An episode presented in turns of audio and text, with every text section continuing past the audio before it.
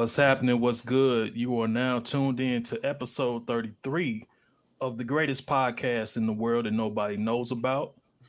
Better known or also known as your favorite podcast podcast, Pod Deep Podcast in effect.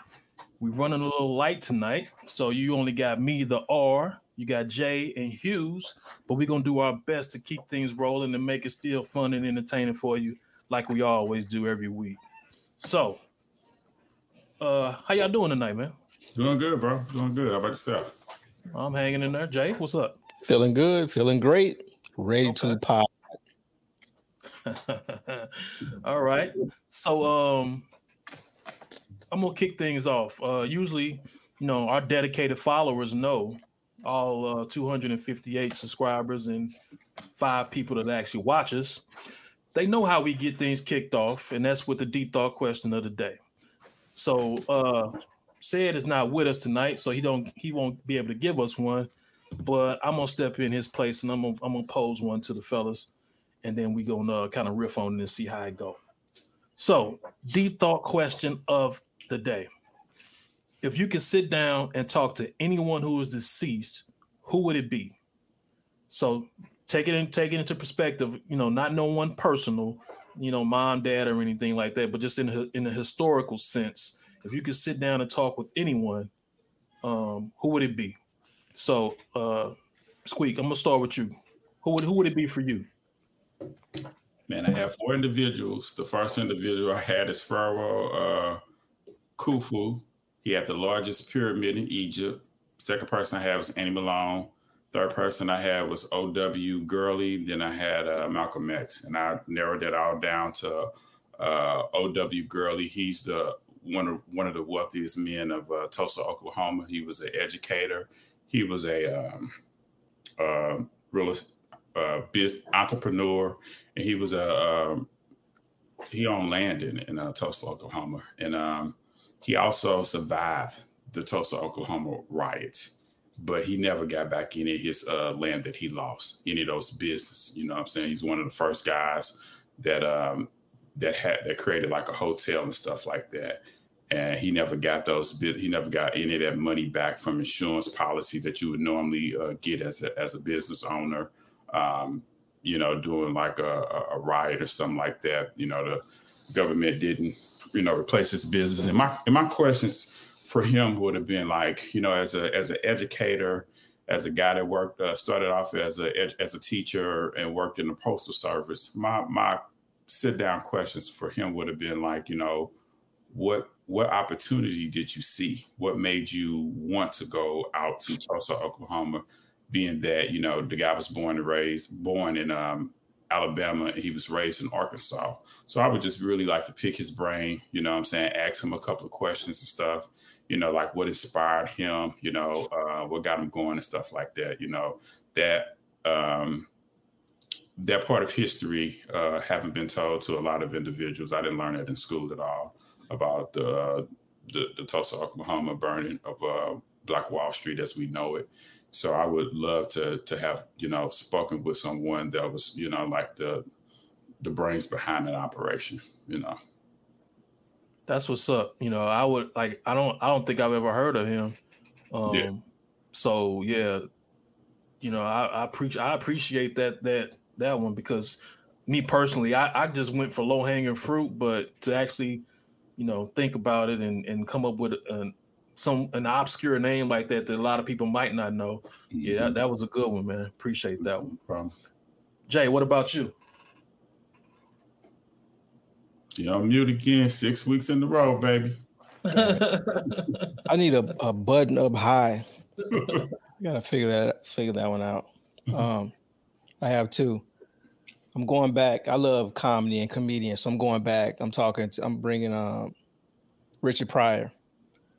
And good one. That's a good one. He's probably documented on his whole life is probably probably pretty much documented. It's probably you know fully accurate. Um, but still, I would like to have a conversation with him, hear his own, hear his story, uh, you know, from himself instead of secondhand.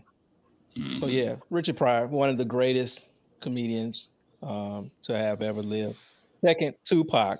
I want to know how he feels about all this slander that comes his way every year. Keep picking Jay Z and whoever else, Nas, as the number one rapper over Tupac. So I want to know how he feels about all this Tupac slander. We'll get to that. I get. I'm, I'm guessing we'll get to this in the current events uh, portion of our show. Yep. So those are my But two.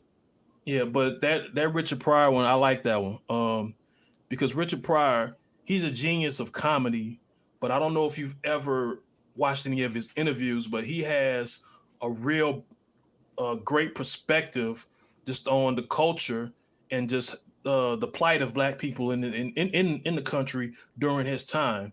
Um, I don't know if you guys know um, Dick Cavett, but he had a he had a talk show back in Mhm. the 60s and 70s Mhm. and it was in a it was a different type of like it was much more free and open you know it wasn't all you know pc like you know uh, like um like shows are today so they were able to have like real robust conversations and talk about shit and richard had a very you know for someone who you know he said himself he wasn't educated or anything but you would never tell because he would be able to articulate himself articulate himself very well on you know, like the plight of black people in the country, man. So, and and I think the reason and another thing on Richard, um, so we've seen biopics and all that on all, a lot of people, but you haven't seen one on him yet because I don't think people can really.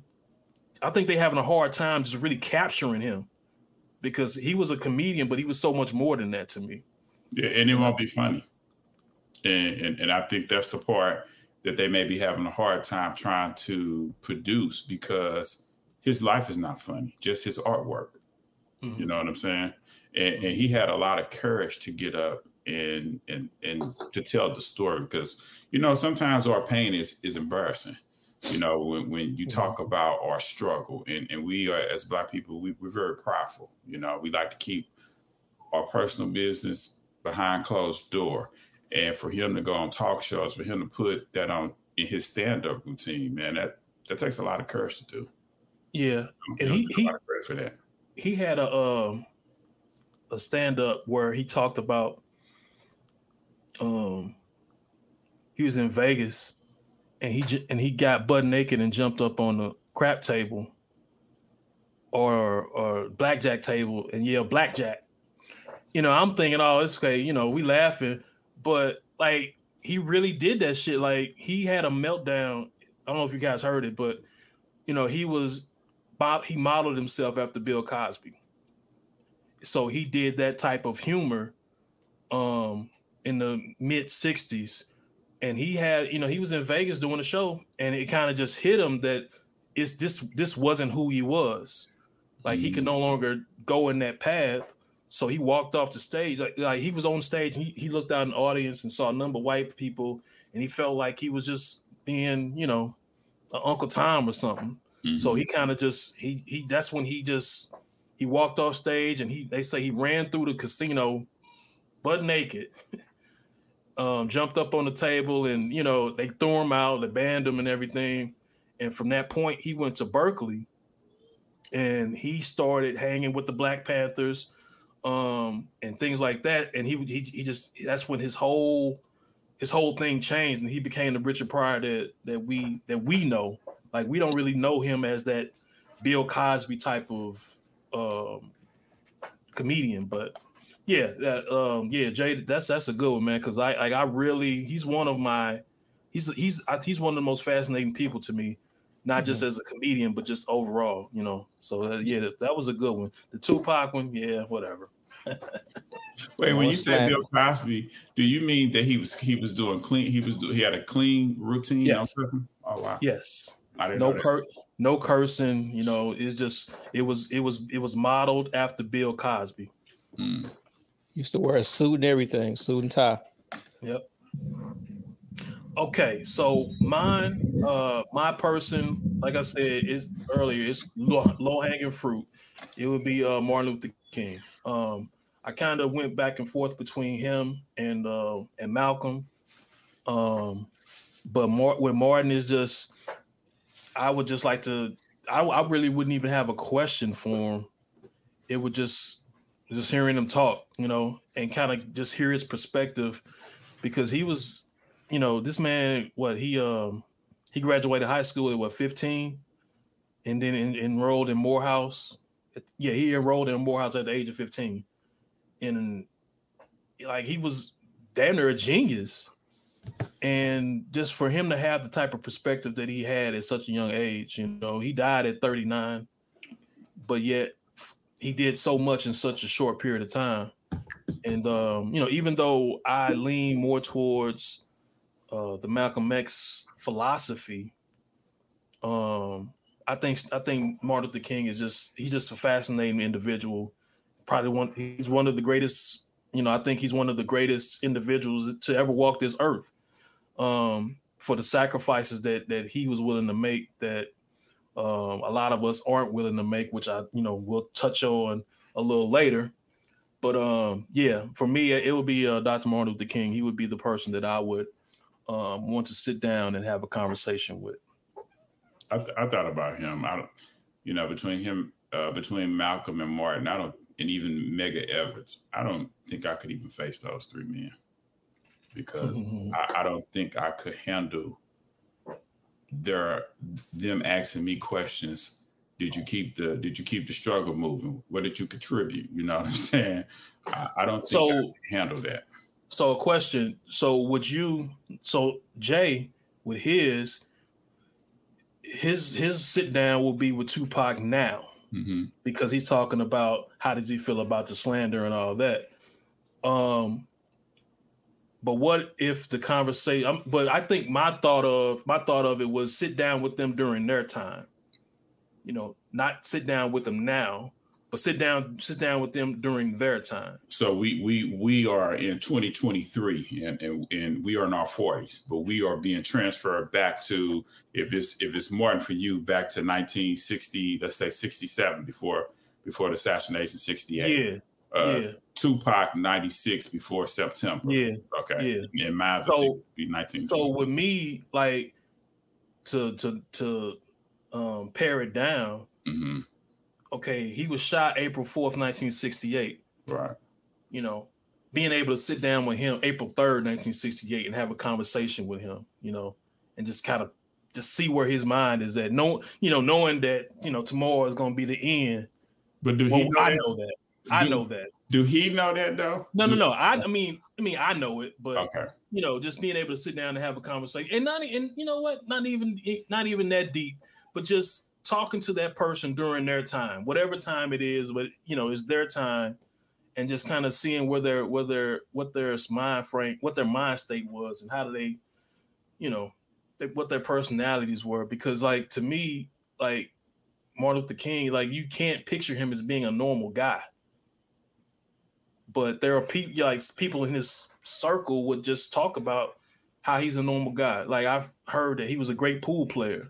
hmm I've heard that he was um he could sing, you know, but we just don't see it. Like we just see him as this brave and you know stoic figure, you know, with that powerful voice. But you know, he's a he's a he's a he's a real person. He's a normal guy behind all that. So it would be interesting to you know kind of see the curtain pull back and, and see some of that. You know, it's interesting. It's interesting to hear, to do research and, and, and see that it was individuals that couldn't stand him that were black. Right. Yeah, and um, compared to being young and in school and what you were taught, you know, because you you were pretty much geared to pretty much fall in love or like Martin Luther King because he did no wrong. But so you, I never could understand as a kid why there would be people, black people, that did not like him, whether that was in the South or or, or, or north. And it took me years to try to do that research to try to figure out like what the hell was going on. You know what I'm saying? Were they, were they scared or, or what? You know? Yeah. So what it was for a lot of people, for a lot of them in the South, um, you know, of course, we're talking about Jim Crow, and a lot of them are. So the way they looked at it, he would come, he would stir everything up with his marches and his speeches, but then he would leave, and they would be left to deal with the aftermath of it. Mm-hmm. So that's why a lot of them was like, you know, they was cool on him. Like, nah, don't come down here with that because once you, want, you know, it's cool for you to come down here and and and and talk about you know integration and equality and all that. But once you leave, we the ones that still got to live here and deal with the white man. Yeah. You know, you know, tightening his grip on our neck. So Right. that was that was that was what because because a lot of the older Southern people, you know, they just they were kind of set in their ways, like you know, shit. Well, we were slaves before, but hell, now you know we can actually do a little bit. So don't come down here stirring up trouble and fuck what we got going on. Fuck up what we got going on. Now that would be the question that I really would like to to know from him. How did he feel about that? You know, that would be the real question. Like, because it, it's not like he was from the north and, and he was visiting the south. He know the rules of the south. You know, so so why were you so? You know, where did you get your courage from? Is what I would be interested to know. You know what I'm saying? Yeah, it's a good good person pick. Okay. All right. So I would want to get them um, each one of these people after the fact because if you sit down with Martin uh, on the depending on the day, he might say something like "Where the bitch is at." uh, Richard on the right day he might try to get high with you. Tupac will still be screaming about Biggie. And your Tulsa guy be like, I'm about to step out on these hoes. Nah, see, here's the thing: the Tulsa guy survived, Oh, he That's- survived. He didn't he he, didn't get killed. huh? He didn't He get did not killed. He did not Oh, get okay, killed. okay. He just lost all his businesses. That would be that was why I was real interested in him because he he's like the beginning. He lost it all, and he didn't have any kids. So you know, I would be trying to talk to him directly after the events of of uh, the burning of Black Wall Street because you know they dropped a bomb on on, on people in um, Tulsa, Oklahoma. hmm From planes. Yeah, Hey, so he never he never made his money back. He No, stay, no, did he, he- did he stay in that area? Do you know? no, he went he went to California. He left went to California. Oh, okay, okay. All right. Okay. Okay. Uh, so that was our deep thought question of the day. Um, so you, uh, for those of you who follow us and and, and uh, watch our shows, uh, you all can see the change in the deep thought question of the day because usually when uh, said do it, somebody dies. So in this instance, uh, no one died. So uh, you can see Actually- the difference. We brought people back to life. right. so uh we're gonna move on to the next topic. Um so next topic, have you ever experienced racism? If not, why do you think you haven't? So uh you know, we're in February and you know, we're Black History Month, so you know, this might be our Black History. I think this is our Black History uh, Month episode because I think our topics are uh, appropriate for the, the for the month. So, have you ever experienced racism? Jay, start with you. I think we all have. It's so many instances. How do you even narrow down um, one instance? It, it it shows its head or ugly face when it comes to applying for jobs. It can be just going into a restaurant trying to get service, and uh, you have a, a, a wait a waiter or a waitress who's racist, who you assume is racist. You know, sometimes we can assume people are racist, and maybe they just they're just having a bad day, but you know, you probably should just assume they're racist um, to play it safe. But yeah, yeah, I don't I don't have a specific topic. I do, but I don't even want to get into it. That's how bad it is. But yeah, I, we've all uh, experienced racism at one point in time, especially coming from a state like Missouri where it's not as much diversity. It's just black and white, basically. Some Hispanics, some some other cultures and um, ethnic ethnicities, but mostly just black and white. So it's not a not a whole lot of diversity. So yeah, for sure, I've experienced racism quite a few times. What about you, Squeak? You got, Yeah, you got. I I mean, I, I think I, you know, we'll, you know, we're definitely all in agreement that you know we've ins- experienced it indirectly. Mhm. Um, but do you have any direct instances that you could um, point to? Nothing that they they that led to yelling and, and, screaming and hollering. You know, when, when I experienced it, I, I, could tell it was for a job interview. I could tell that the person they was looking for was not me as I walked in the room. You know, just from the full name, and um, I can tell the life of the the life, the atmosphere kind of left the room as I entered and, and greeted everybody. You know, suited and booted. You know, shook everybody hand you know, gave eye contact and shit, you know, they, they wasn't interested no more, you know, and they really didn't have no questions to ask me. You know, I got at the interview. Um, yeah, and, and I've had that happen in multiple interviews. So, you know, it is what it is. You know, you don't cry about it. You don't put your head down. You know, it, sometimes it does rock you back.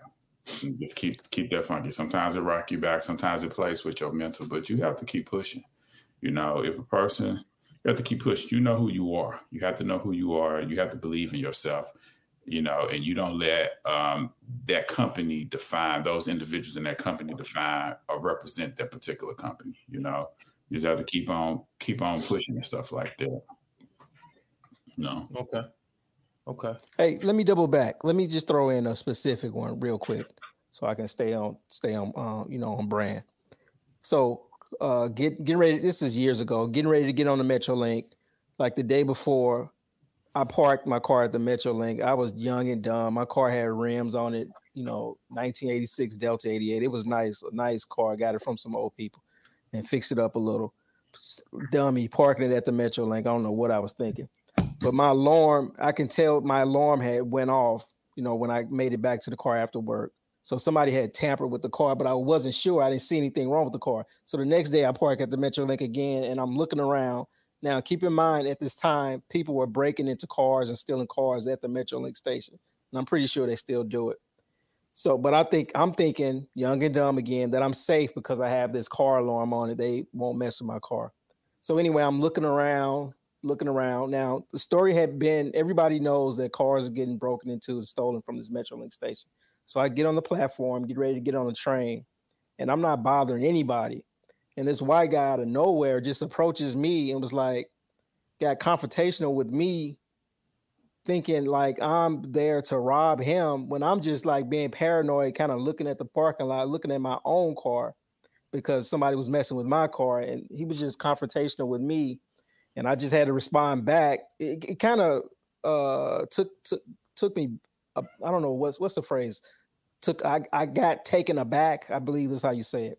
Mm-hmm. By him saying it to me because um, I wasn't expecting that. I, I wasn't even paying attention to him, and he was just basically treating me like I'm the thief. Which really, in reality, I'm looking to prevent. I mean, how can I prevent it? Shit, I'm getting on a MetroLink. I'm leaving the car again, but I'm looking worried about my own property, and he's accusing me of being a thief. So we had a little back and forth on the MetroLink train and you have to be careful. You don't know if people have a knife or a gun or whatever, so you can't go too far. Or if you go too far, you better be ready to handle the consequences. So we have a little back and forth, and I go sit down. He he sits down. But that was a to me a specific example of racism. Man, to end the story, like two days later, my damn car got stolen from the MetroLink station. Was it him? No, no, he was just some guy, you know, going to work, and maybe mm. his car got broken into you know, prior. So maybe he was on edge about his car, you know, but he just assumes he sees me, I'm, you know, young and black, that I'm there to harm him some somehow. I don't even mm. know, you know, what his issue was with me. Mm. Yeah.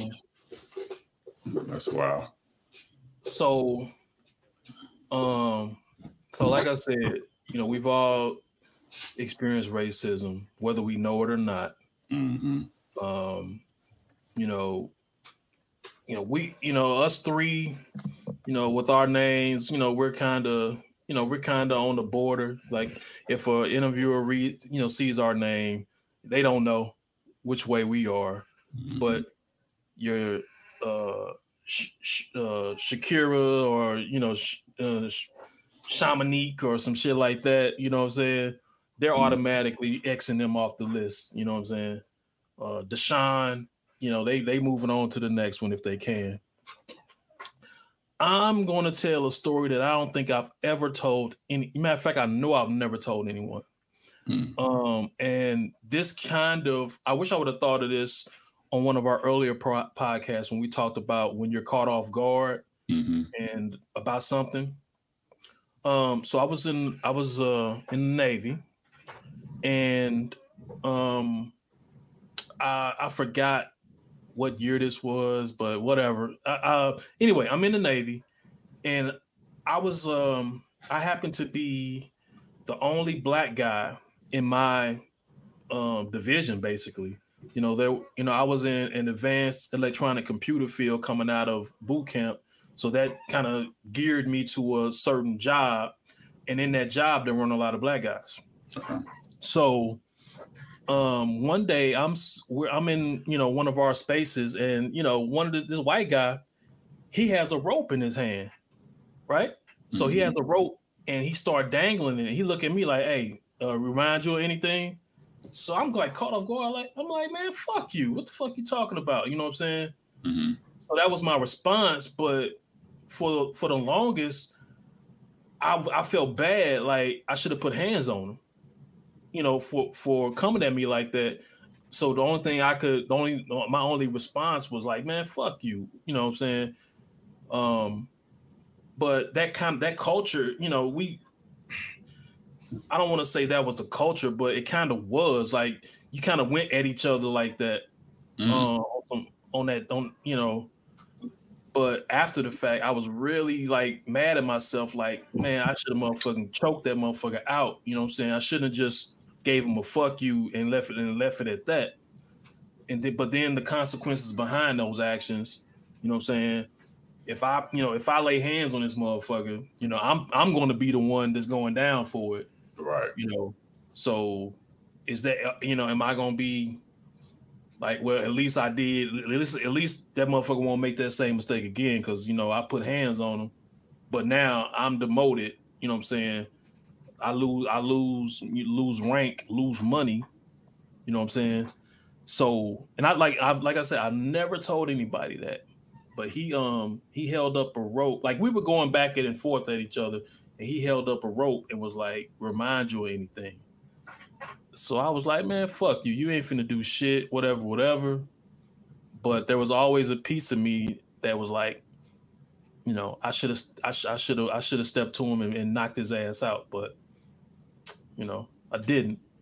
And it probably was, be- it probably was the best thing that I didn't. you know? Yeah, I, I, don't, I don't think you less of a man or you didn't handle it because you didn't swing at him. Shit, you you said what what you said. Ain't like he took the rope.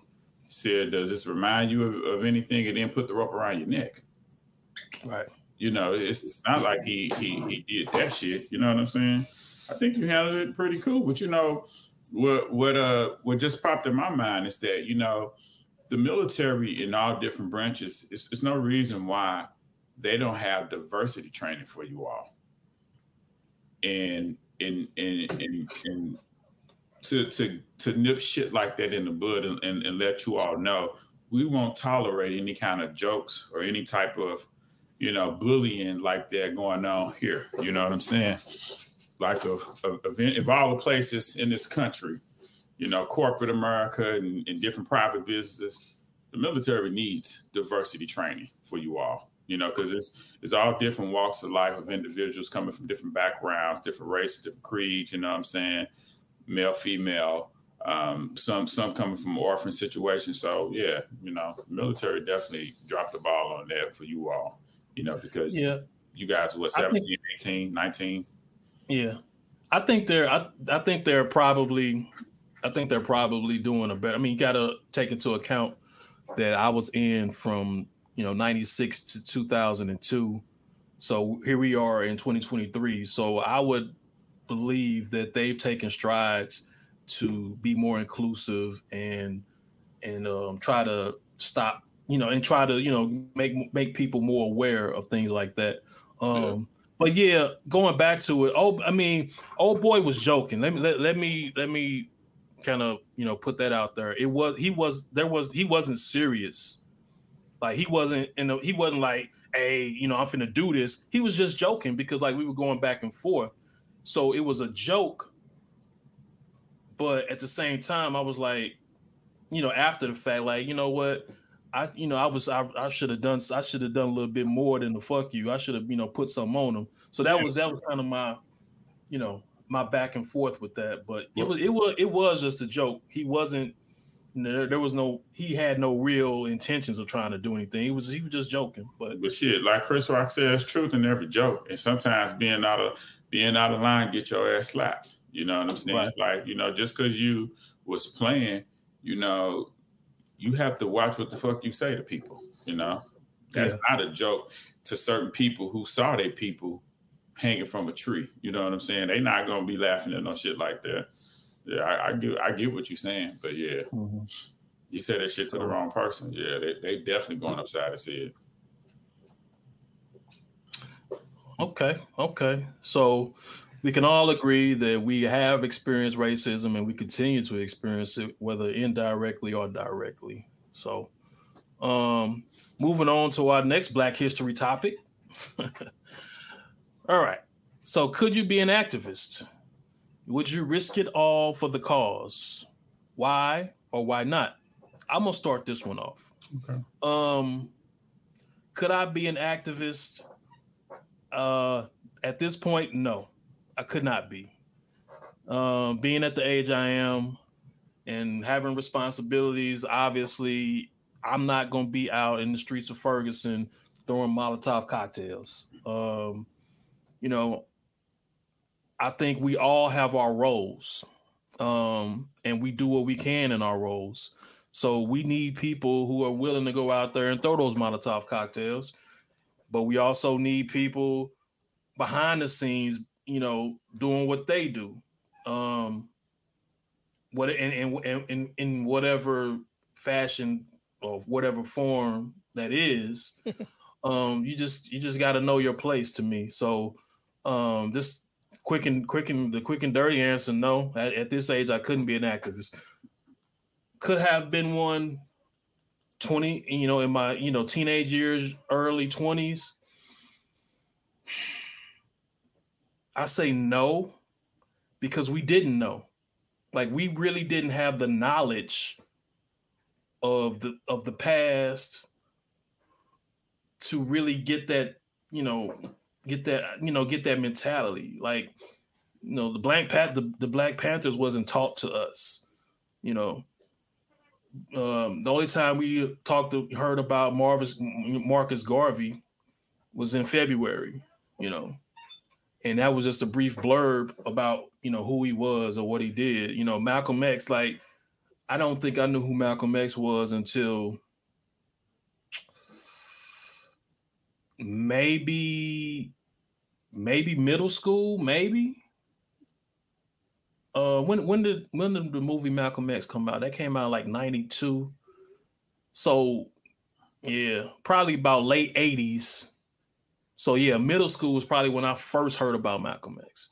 So um so it, I think it would be hard for me at you know to have been an activist at a at an early age because we just weren't privy to that type of information um to get that type of uh, uh thought process. So um yeah, so that's my answer. Uh Squeak, what about you? Could you could you could you be an activist at any point in your life? No, not not at any point in my life. The answer is the, the is no.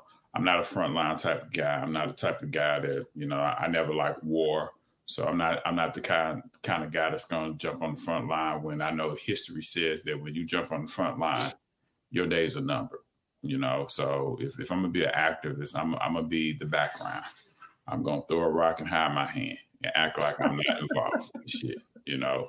so that's who I am because, like I said, history tells us. I mean, you, to be an activist, not only do you have to know what you're doing, you have to have that type of courage. You have to be that person to put your family at risk. And I'm not willing to do that at no stage, no no point in my life. Not as a young teenager, be able to have my house fire burn burn where, where my mother, my sister, my, my father grew up.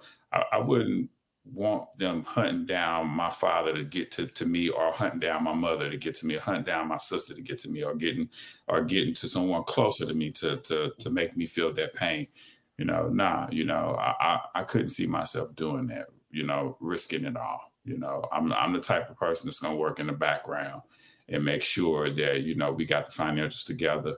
You know what I'm saying? That uh, we got the vehicles together, the transportation stuff like that. Like I said, I'm gonna throw the rock and hide my hand. You know, and and I'm not speaking. I don't want I don't want the spotlight.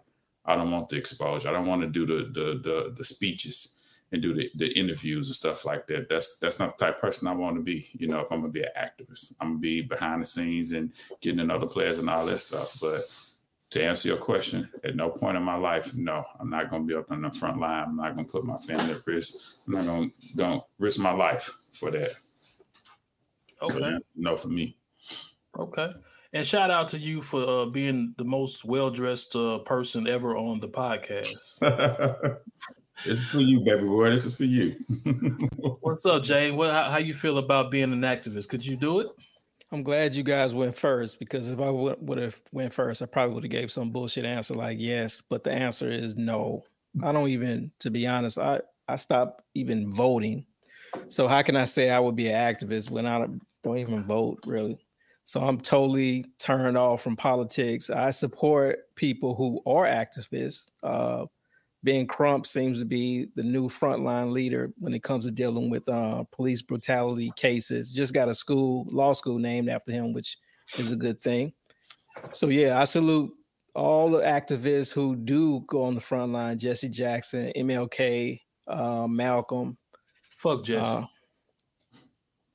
okay uh, you know, Rosa Parks, everybody, Harriet Tubman, all the frontline people who have put that work in, Panthers. But no, I don't think um, uh, Tupac. I don't think. Uh, no, I don't think I can be an activist. Nope. Let, let me remix this question. What if you take us all back to Alabama, Georgia, Mississippi, not even Mississippi, Memphis, and Martin Luther King is coming to the city. Um, um, Dick Gregory is aiding us financially. Uh, Medgar Evers is is is is coming to our aid.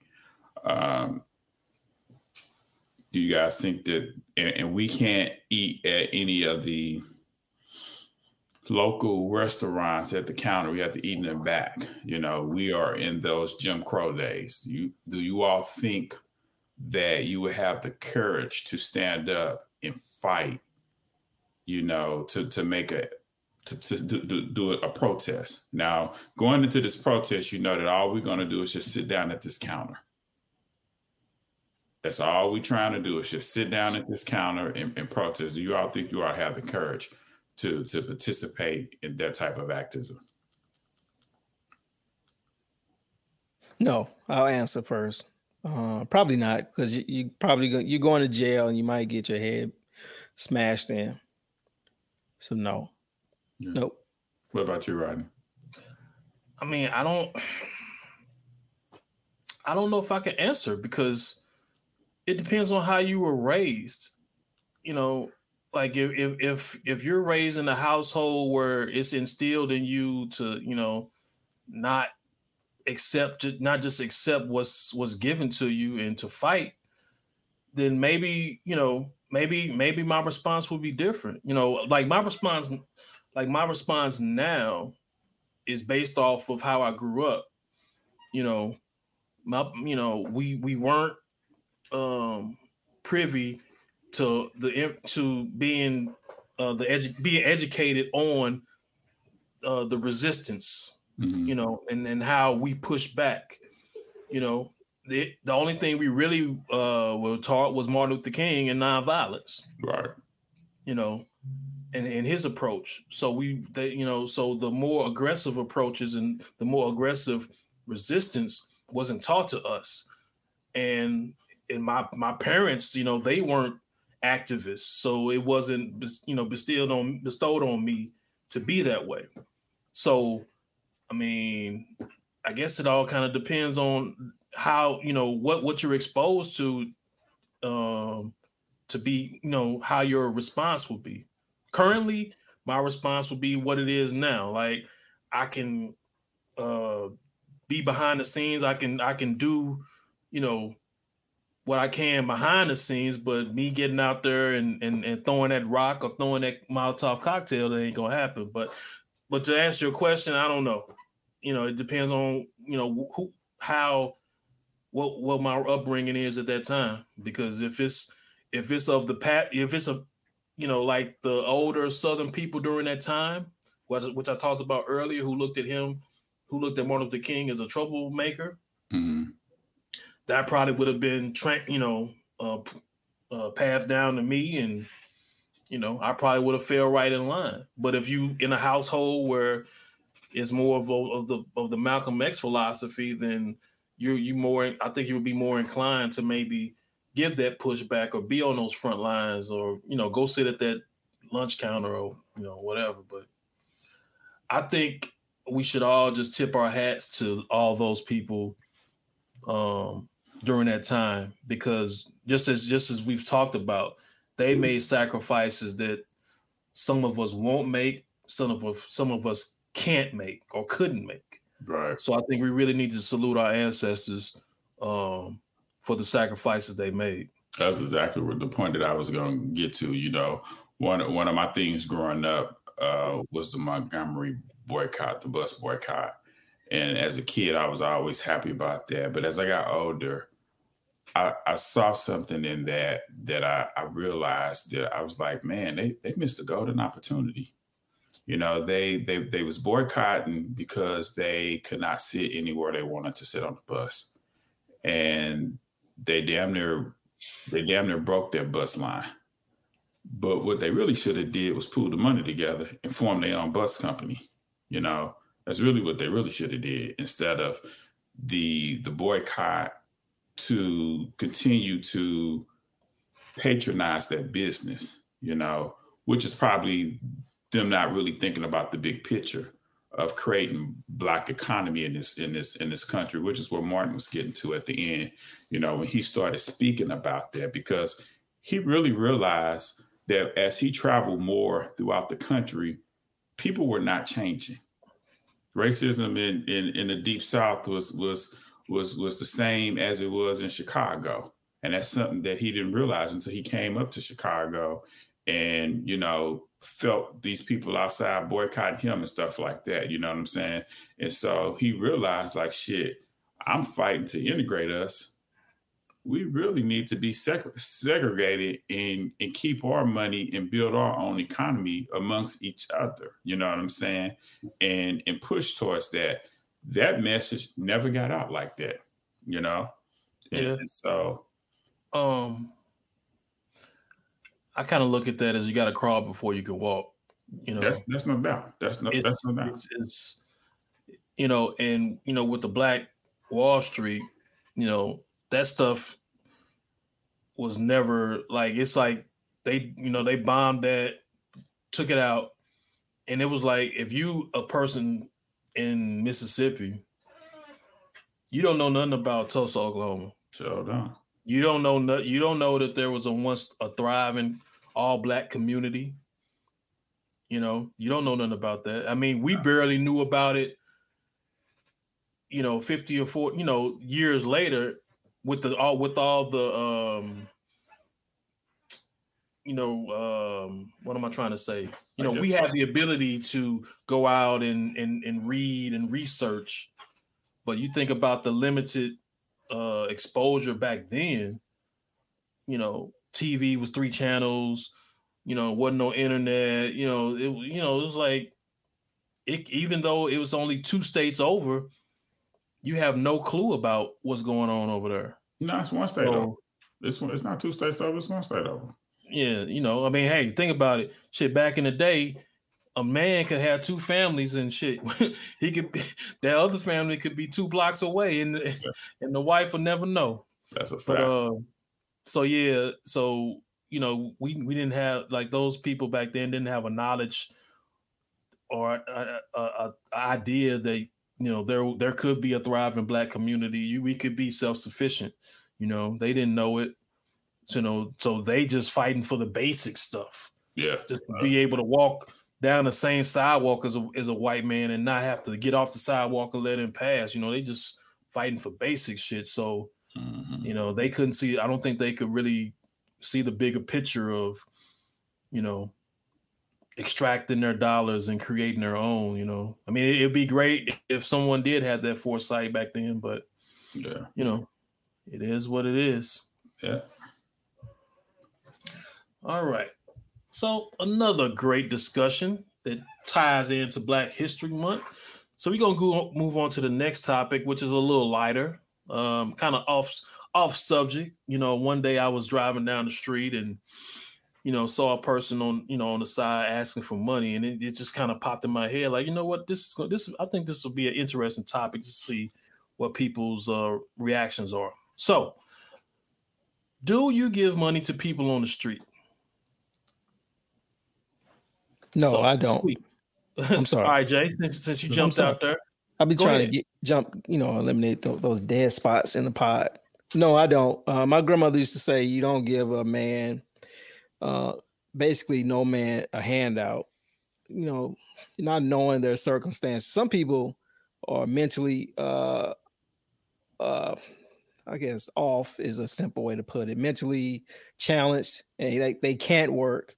So some people are, are addicted to drugs and they can't hold a job. Some people just don't have the education or just physically can't work. So some people legitimately need help. But how do you distinguish between that person and the person that's hustling, begging for eight hours a day, and then go home, get in their car, which is parked, you know, at the low at the parking lot at the Hardee's down the street. They get in their car and go home.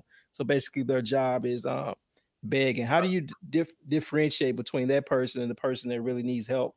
Mhm. So I don't give money to anybody on the street unless it's just somebody who really, really needs help, who you can tell is really hungry. And in that circumstance, yeah, I will buy that. I won't give them the money. I'll buy that person um some food, or if they're saying they, they need gas, I'll get the gas and put the gas in their car. I won't give them the money. I don't want to be hustled. So short answer, turn into a long answer is no for me. So I'll go next. So I do, and I don't worry about those things that you brought up. Um, I don't worry about if they're hustling me. I don't try to figure out if, you know, if they're sincere in in, in what they're saying, because to me, um, you know, it takes, you know, it's that's humbling. That's a humbling thing to get out there and and and ask for money whether you need it, whether you hustling me, I don't care. Because to me, if you hustling me, fuck it, karma will get you in the long run. But to me, I'm like, I don't, you know, I don't worry about it. So if I'm if if I because it's not gonna kill me to if I'm in my car and you ask me for money and I just reach down and grab the little change that's in my damn console and I give it to you like here playboy take that I mean, that's 75, 85, dollar 25, whatever. I mean, I'm not missing that. So so if if, if they want to hustle me for a dollar 25, God bless them.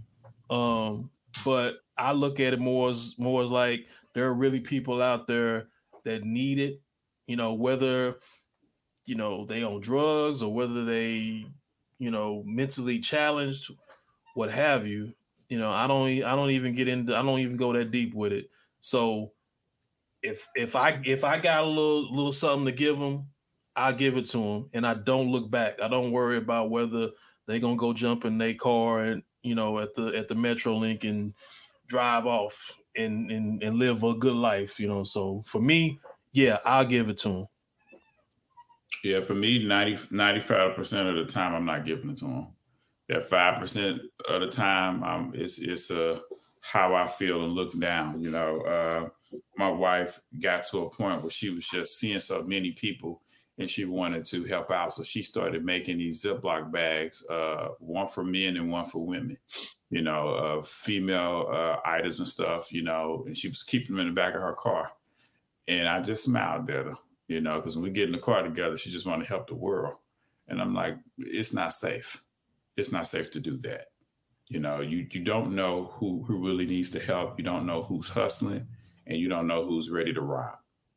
You know, so how I look at it, I let the the the, the Almighty help you out because what I don't want to do is put myself at risk. I've I've been robbed before. You know, being out trying to do something nice. You know, maybe I would have it go. I don't want that feeling again. You know, what I know about people that's that's living on the street They don't have time to sit sit somewhere eight hours to, to beg for money. They're out there working. They out, they got a shopping cart. They're picking up shit. They they doing what they doing, and they they getting their ass somewhere asleep at a certain time. You know, all other people they doing what they're doing. You know, and so my wife is out there passing them, uh, going to the corners and rolling their window down and passing them bags out. We pull off, see them damn people throwing them bags across their across their shoulder. They want that shit. They ain't want no shampoo, no soap, no toothbrush. They ain't want none of that shit. They wanted that. And that I and mean, but think about it. If I ain't got nowhere to live, what good is the damn shampoo? Like, where where am I gonna shower at? Shit, water fountain, have wherever you have wherever you get it. Shit, you got you got you know. She had a she had a lot of shit up in there. You know what I'm saying? If you ain't got nowhere to live, somebody give you like some mouthwash, tooth toothpaste, deodorant. You know what I'm saying? You like, oh shit, thanks, thanks, thanks. I needed this. Mm-hmm. Look at that shit like, where's money at? Oh, I know, man, get the shit out of here. I don't need that shit. So you know, I was just like letting her know, like, hey, let the Almighty do what He do. That, that's His job. That ain't your job. No. So you all are fuck everybody. It's not. It's not, fuck, it's not a fuck everybody. It's it's on it's, how it's, you feel what you're seeing in the moment. You know what I'm saying? But you, can, but you got the time. to me, it sounds like it's basically fuck everybody because you can't determine, you can't decipher who really needs help and who don't. Because I, I can, I can't, I can't do that. I can, I can, I can dress a certain way to look like I really need it, but not need it. Now, when you when I look, what is it? Well, hold on one second. What is a dollar twenty five or eighty five cent really doing to help somebody? Exactly. Exactly. Exactly. So it ain't killing me to give it to them. Nah. But you're not really helping them in in a sense like like they can really do something with it. They just they'll be right back on that spot tomorrow. Yeah. Okay. It's a job. It's a hustle. Okay. A lot of these people don't need it. They're hustling. There are resources out there, shelters you can go to hmm. uh, family. A lot of these people have houses and cars. They it's a job. You think them. so? How, how, I mean, so. what, what what is your what is your what what is your statistics? Here's what here's what I do if I can interrupt by one, one second. What I do is I say a prayer for them. Lord, if if they not if if they need this help, provide them with the help. Because whatever change I got ain't gonna be enough if you really and, need it. And see another thing about that, that was that was kind of what uh, another thing that I wanted to kind of throw in. So you know we've you know we've you know seen guys beg for money on the streets for our whole life. Mm-hmm. Give me some change. Give me some change. Give me some change. Is there an inflation? Do we have to take into account uh, inflation when somebody asks for something in two, in 2023? Like you used to ask for change back in 88, but should we be giving them? I mean, but you all don't give them shit anyway. But should we be giving them dollars in 2023, you know, like real money in 2023, but I guess it don't really matter because y'all ain't giving nobody shit. That's yeah, that ain't that's not that's not our job to do. No, that's not our job to it, do. No one's no, no one says it's your job. And it but there, there's no right or wrong answer. Yeah, in, in this. But you talking about like, for inflation, can, like instead of going 50 cent, like okay, it's 2023. Let me let me add 250 to that. You know, like hell yeah. Nah like Jay said, you know, what's a dollar twenty five gonna do? Yeah, so don't don't say don't hold no sign up talking about some five seventy five, you know, or fifteen, you know. Fuck out of here with that. Like I that's gave, the answer I for you, um, Roddy. You gotta um, pump up them donations. Yeah, I gave um I gave a guy five dollars um because I had come through there and you know, like at the inner, you know, when you get off the the exit off a highway and you're at the light, you know, people just be. I don't want to. Now I, I almost said what they what they were, but mm. they throw shit out. They throw everything out, right? So this one this one particular individual, he was out there cleaning it up. Like I went I went through there. I wasn't close to him to where I could give him something. Um, but I saw that he was out there cleaning it up, putting it in a bag, and I'm like, you know what? If I ever come back through here and I can, you know, I, am in the right lane I'm gonna hook him up. So, you know, I gave him five dollars. Now, hey, what's five dollars? Hey, it might not mean nothing to us, but that five dollars may have meant everything to him. maybe he could take that five dollars and go get him something to eat. Who knows? Hey, But That's nice. That's actually nice. yeah. at the end of the day, um, like I said, there's no right or wrong answer. You know, you know, you all choose not to. Um, I choose to because I don't want like I like I like I said earlier. You know, when you start thinking about do they really need it? Are they scamming? Whatever, whatever. Like I just, I just like you say, you say a prayer for them. hmm For me, I just be like, well, if that's what they're doing, God bless them. You know, karma get them in the long run. Because at the end of the day, the little the little bit I'm giving them, you know, it's not gonna put me in the poorhouse. It's not gonna put me in a position where I'm on the street begging. So I give it to them. Yeah, I've, seen it with the kids, but I had one in St. Louis on Lucas and Hunt and um, Highway 70. Had a guy have it have his um, he, he had his car in the um, I think that was the left right hand lane. He had the hood up, and so he came walking like man, my, he had the hazard light like my, my car just stopped, my car just stopped. When in my here you go, bro, here you go. You know what I'm saying? I think that next damn Saturday he came and he was talking like this. Hey, hey, my, my, my car, my, my car just. He was, and I and I went on here and gave him money. And as I was driving through I said, wait a minute, that's that same motherfucker from last week. Like it, it dawned on me, I recognized his voice as the light went from red to green. How he was Mhm. screaming in, in in the cell phone, and he didn't have his cell phone on. And he was like, "Thanks, thanks, man, thanks, thanks." He was going from car to car to car with that shit. And so, you know, I've, I've, I've had a car that, that I was having like flats like shit. You know, like I was having flats every every month. And you know, when, when your car break down, I ain't no mechanic, so I, you need help. You know what I'm saying? You you stranded, whatever, whatever. But I would never go out. But I had to beg for somebody one time. One time, first time I got this car, the first week I got it, I had a flat, and I thought that that it had a lock on it, but what it was is just it was just compressed to my uh to the car. I had all the all the spokes out, I had all the nuts out, and I couldn't get the damn tire to come out. So I had a guy that was at the gas station that I asked. I was like, "Man, can you help me get this tire off?" And he ended up driving me to the dealership, and they was like, "It don't come with no lock." So I had to call roadside assistance. Should have called them first, but I was in panic mode. Roadside assistant dude just came, jacked the car up, and moved the jack, and the car just fell straight down. Then the damn wheel came off. So then he was able to jack the car up again, and I was able to change the flat. But here I am, just I, I was in panic mode. I needed help. Somebody help me. So that's what got me to helping people. But after a while, I realized, like, nah, I can't. Every stop sign, every stoplight, nah. Uh-uh. No, I mean I'm not I'm not helping everybody. Yeah. you know because like i say if if if i could like well for one thing i don't i don't carry money on me for one thing Right. like i rarely have money on me and if i do it's you know $50 or something like that uh, so i never really have money on me so if if someone catch me and i got change on me yeah i give it to them it's no big deal Yeah, that's why I started. That's why I started praying because I didn't have money, and you see people. I've seen women with kids that I couldn't help, you know, and I'm like, I don't know if she hustling or not, but here goes a prayer.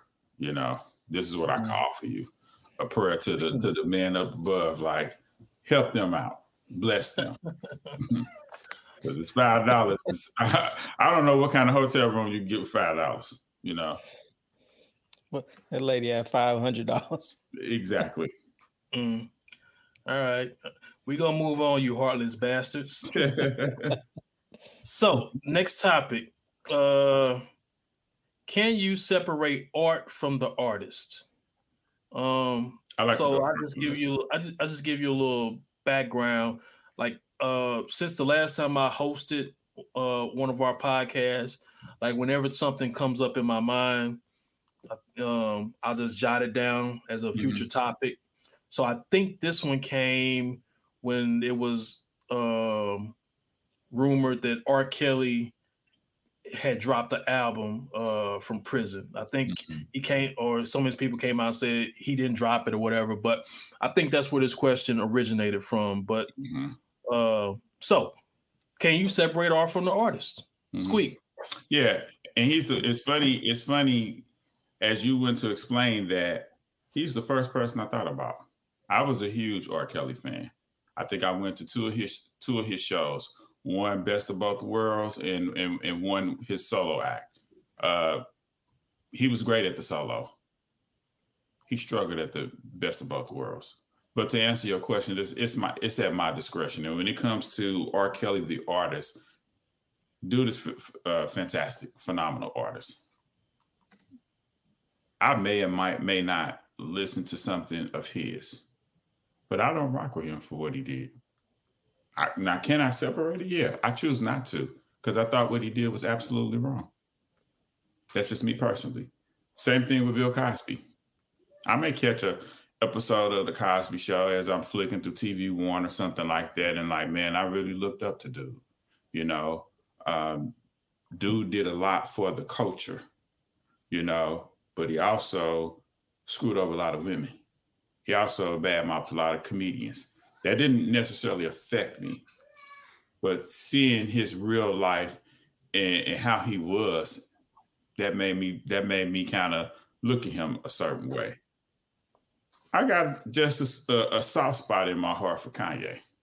Let him say what he say. I really rock with his music when it's on point. You know, I could separate the art for, and his message from from him as an artist. I really like his music like that. So I've given him passes when when he's just verbally just you know screwing shit, you know. So yeah, I I don't have no problem separating uh, the art from the artist. You know, I pick and choose my battles on who I want to rock with. I think I I think that's what a lot of people do. I think a lot it depends on what that person does mm-hmm. because um, you know, if it's something that's viewed as being uh, taboo, then people will cancel them. But if it's something that don't necessarily affect you, then you know you still do what you you know you still listen. Jay, well, how about you though? Well, let me let me, let me get your uh, input on this one. Yeah, it depends on what the person did. Um, it also depends on when you find out about it. Like I love Marvin Gaye, but you know, you find out we didn't have the internet back in the day, but you find out he was a pedophile himself. He had a baby with his a 16 year old. But that, to be honest, that doesn't stop me from my love um, of the music. You don't have to love the person to appreciate the art. So yeah, I can't separate it. But I was off R. Kelly. You know, I got to be honest. When that f- tape first came out, I was still into the music it was like a young naive time for me i was younger back then but as the stories keep coming out kept coming out i cut r. Kelly off you know years ago. I didn't really understand why people were still supporting him knowing you know what he did. It was too many accusations and people coming out saying the same thing about him and people were sticking up for him which i didn't really get after a certain point. But to answer your question i can separate the art from the artist. Depending on what the artist did. How bad is it? Because all of us like certain rappers who have been linked to drugs or even uh, up to murder, and we still rock with their music. So we mm-hmm. we it just it depends on what they did, if how well you like that person, and who you are as a person. But for me, yeah, I can separate it. Yep. Uh, so for me, um, I am I can separate it from the artists. Um, because you know we talk about we you know the the guy that I wanted to sit down and talk uh, have a conversation with Martin Luther King, Dr. Martin Luther King, to be right, to be proper. Mm-hmm. He has his baggage. Um, but does that make him less of a man? Do do we want to cancel Dr. Martin Luther King because he had extramarital affairs and whatnot? You know, um, I to me, if if if you the I guess for me the only the only thing that really make me will not fuck with you is if you're on some racist shit. Like if you're if you if you're a white guy and and you talk about and, and, and it come out that you on some racist shit, then I'm out. I ain't fucking with you. Um, I understand pedophiles and how that's how that's frowned frowned upon. I get it. I'm I'm not with no pedophile shit, and death to all pedophiles. But I ain't gonna I ain't gonna front. Like I will listen to R. Kelly song. I will listen. Like he got some shit that you just for me.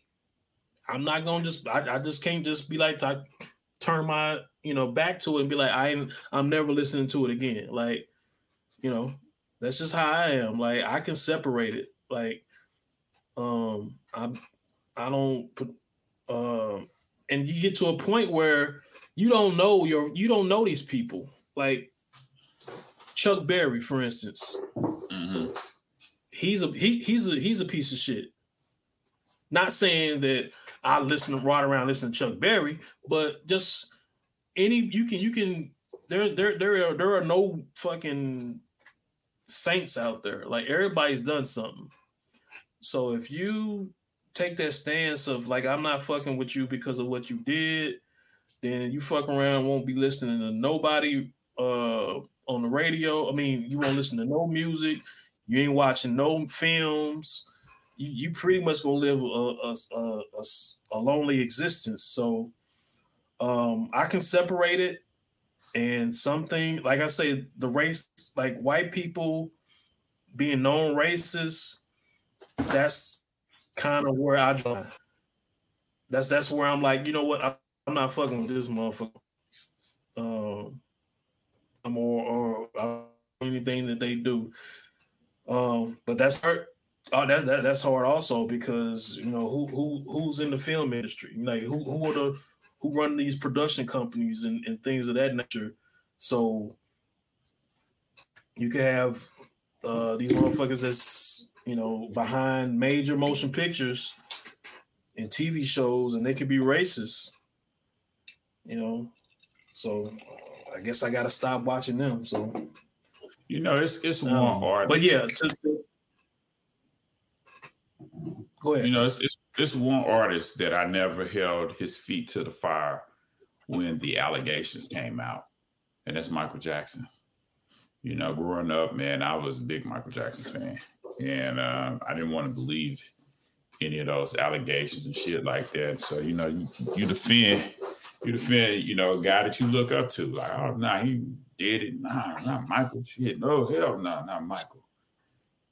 Then you get to thinking as you get older, and like, man, who is he romantically linked to?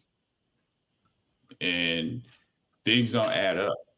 And you just like, wow, you know, I didn't, I didn't do my due diligence, or, or you know, I was, I was naive to to the to the allegations coming out, you know, and so, so you don't fuck with Michael Jackson now? It's not that I don't fuck with him, but I do believe he he he was wrong and guilty on some things he were doing.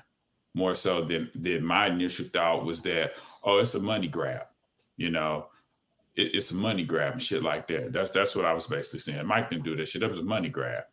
But then you know, like I'm looking at I'm looking at your bed behind you, and that's where you and your woman lay but he would have a kid there. And I'm like, man, wait a minute now. There's nothing wrong with helping kids, right? But you ain't about to sleep in my bed. And I got this mansion. I don't know you. And even if I did know you, I'm, I'm 47 years old. If you're not like my my nephew, my niece, you know, that, that's coming over for the weekend, you're like a stranger. You're not sleeping in my damn bed. I got a couch. I got, I got. It's another room. It's, this is a mansion. You sleeping there. You know, teddy bears and got the TVs and all this shit. You're not sleeping in my king size bed. Maybe your mama can sleep in this motherfucker, but not you. you know what I'm saying? Like when when you kind of process that, like, nah, something ain't right. So, question: Is R. Kelly on your? Is he is he crossed off your list? Do you not listen to any of his music? Uh, if he dropping anything new, I'm not interested in. No, no, no, nothing new. But I'm talking 12 play TP2.com. Yeah, I listen, uh, to it. I listen to it. I'm not going. I'm not going to necessarily turn it. I'm not going to necessarily turn it. But he okay. ain't. He he won't be able to. I won't purchase anything new from him I'm not listening to anything new from him. Um, I have him labeled as my piece of shit type of guy because here's a guy that I ain't gonna say could have got any woman that he wanted, but he had access to the, the women, you know, women of his age or or whatever, whatever. He just chose to do what he wanted to do. That makes me that makes me label him a piece of shit. Mm-hmm. Then he turns around and makes songs damn near about it. So nah, you ain't trying to hear my brother. So now nah, get on with that shit. So th- that that's why I feel that personal connection to to give him the mi- middle finger. He's a dope artist. Don't don't get it wrong. He's a dope artist, but I don't have to listen to him um anything new from him. You know what I'm saying? I have to listen to, to anything new from him anymore. Yeah. Uh what about Keith Sweat? You must you might be young, but you're ready. Yeah. So like uh LL Cool J and um what was that? What was that? Brenda got a big old butt. He went mm-hmm. he, he was talking about how he went to the high school so somebody could ride his jock. You know what I'm saying? Like this is something that's real prevalent in music, man. Sure. Jay Z, Jay Z, like people try to look the other way with that that with that Foxy Brown shit. You know what I'm saying? This is like this is something that's real prevalent in music, in in, in well entertainment in general. Yeah. Like it's a lot of that shit going around, man. I, I heard Nick Cannon mention something about the uh, fashion models. You know, after the, the fashion um, is over with, you know, um, they go to the boats to the yachts to the billionaires and, and, and whatever, whatever, you know, 14, 15, 16 year olds and stuff like that, you know. Yeah, I'm grown, man. I, am not really interested, you know, young 14, 15, 16 looking young lady, you know. Mm-hmm. That shit doesn't, you know, that shit doesn't turn me on. Jay, you got anything else to add on this topic before we move on? No, I think we pretty much said it all and we've done it all. it is prevalent in music, entertainment. It's prevalent in entertainment. Yeah. I think probably sports too. It's just yeah. where people are used to being praised and being the man and feeling entitled. And some you know, child molestation is a sickness. Um, it's a mental illness. It's a perversion. It's a sickness uh, to prey on the youth and just steal their innocence. And just that's one of the worst things you can do to a person is uh, mess with the kid or rape somebody, man or woman.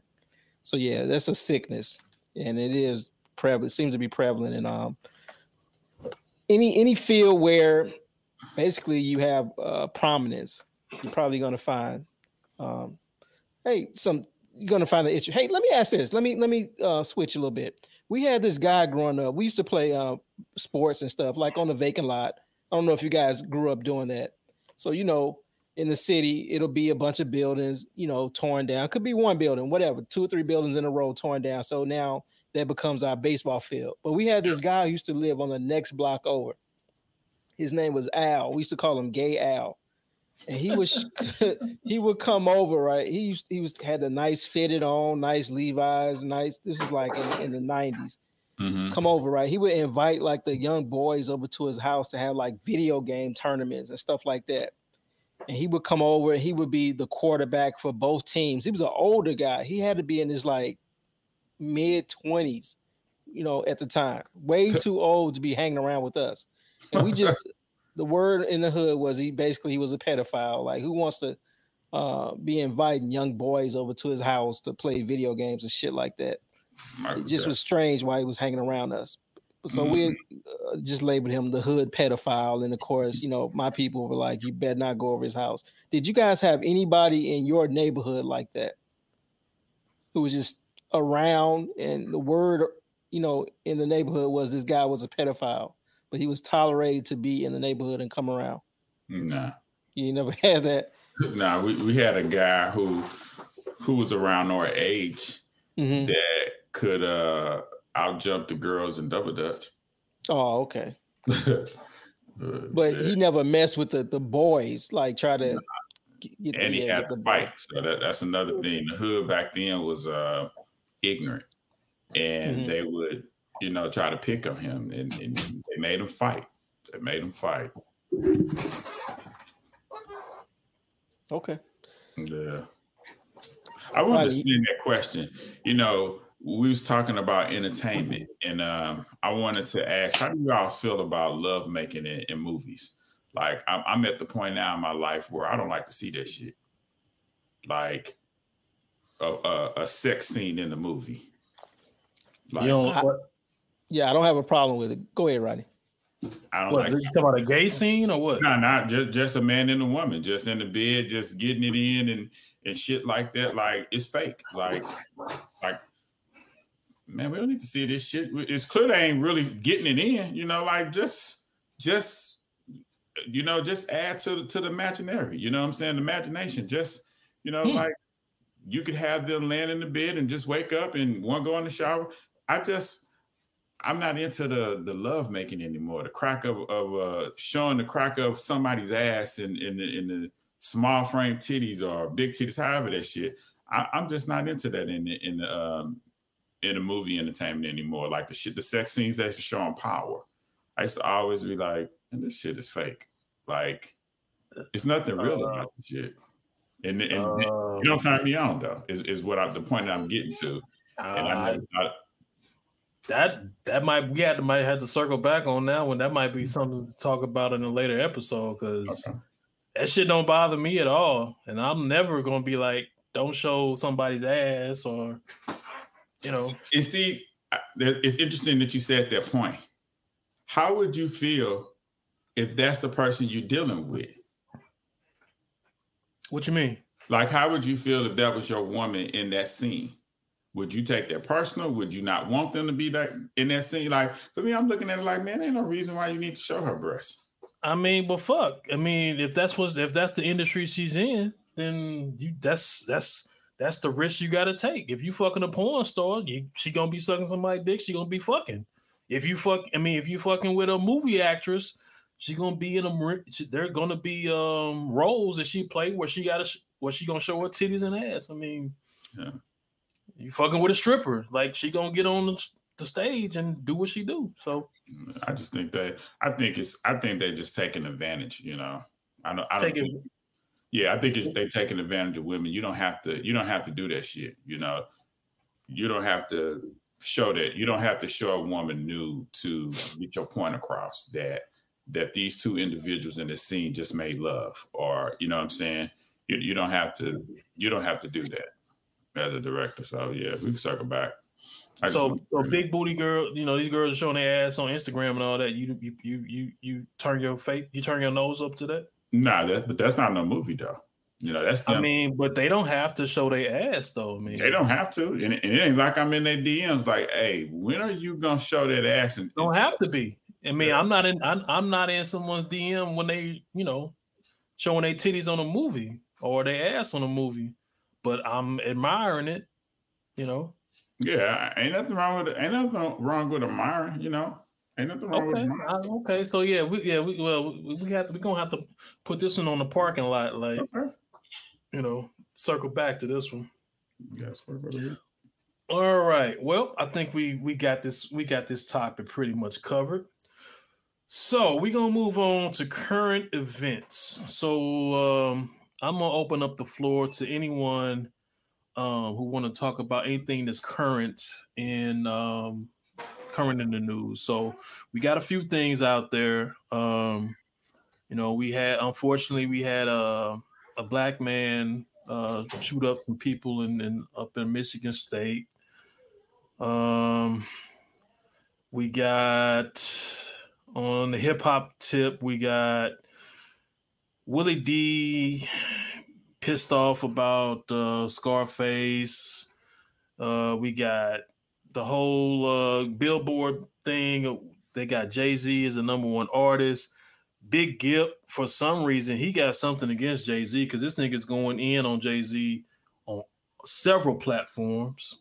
Um, so I just open it up to you all. Jay, go first. Uh, what's your what's your current event topic that you want to you want to talk about? Uh, the one I've been following the most this week, besides the stock market, keeping it like on the rap in the rap world, is that Scarface and Willie D, um, uh, Geto Boys Reloaded podcast. I think that was some great podcast, and I like how whoever produced that, chopped up the clips, um, and put those out like that. Did a great job. I ended up watching the whole 50 minute segment of all the clips, you know, put together, and it, and it was good. I watched every clip and then went back and watched it all as one video. So it was a really good um, topic. So the, the heart of the issue was uh, the Grammys 50 year um, tribute to hip hop. So it was a 14 minute, about 14 minute segment where a bunch of artists came out and did like small parts of their, you know, of hit songs, not their, not their, not all of their best hits or biggest hits, just some of the songs they were known for. They came out and did, you know, on the Grammys. Scarface appeared. A lot of a lot of people in groups appeared by themselves and not with the full groups. And exactly. Scarface, Scarface happened to be um, one of those people. So, Can you give an example of uh, groups that that uh Method Man, Method Big Man, Boy. Wu-Tang. yeah, Big Boi Andre, De La Soul, De La Soul. Yep. Now, to Scarface's credit or Quest or and the people, DJ Drama was on that stage too. He had something to do with it, and the producers. They did say, or Quest said that they had a certain criteria. It was who was game ready, who was in shape, who, you know, showed up, would show up, or did show up. Some people canceled, you know, day before, or day of, who was supposed to perform. So a lot of things, you know, a lot of moving parts that they had to, you know, fit together. A lot of different people you have to deal with. All this stuff going on behind the scenes. But Scarface shows up. He Scarface says he gets the call to perform. First of all, I think he should have told Willie D up front that he was going to the Grammys to perform. So he should have been upfront about it. How do you do a podcast with your group member and not tell them you're going to the Grammys to perform? When they ask you, according to Willie D, hey, what are you doing this weekend? You say nothing, and then you go to the Grammys knowing you, you know, you know, you're, Oh, you're oh, about oh, to oh, perform. wait a minute. Wait a minute. I thought he said he wouldn't. He was. I thought Scarface said he was going to fuck with this Grammys thing on the weekend. I Yeah, thought that's what he- he said.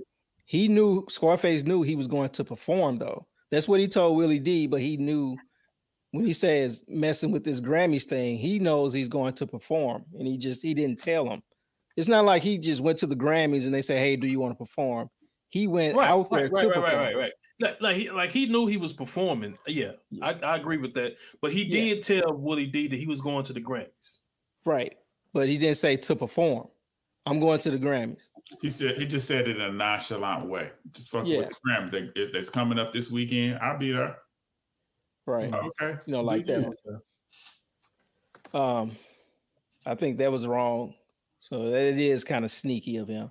But when you, I can see it both ways. Um, let me shorten this up. When he, he gets to the Grammys, he assumes that's what it according to Scarface. He assumes it's a, to do a, a solo Scarface song.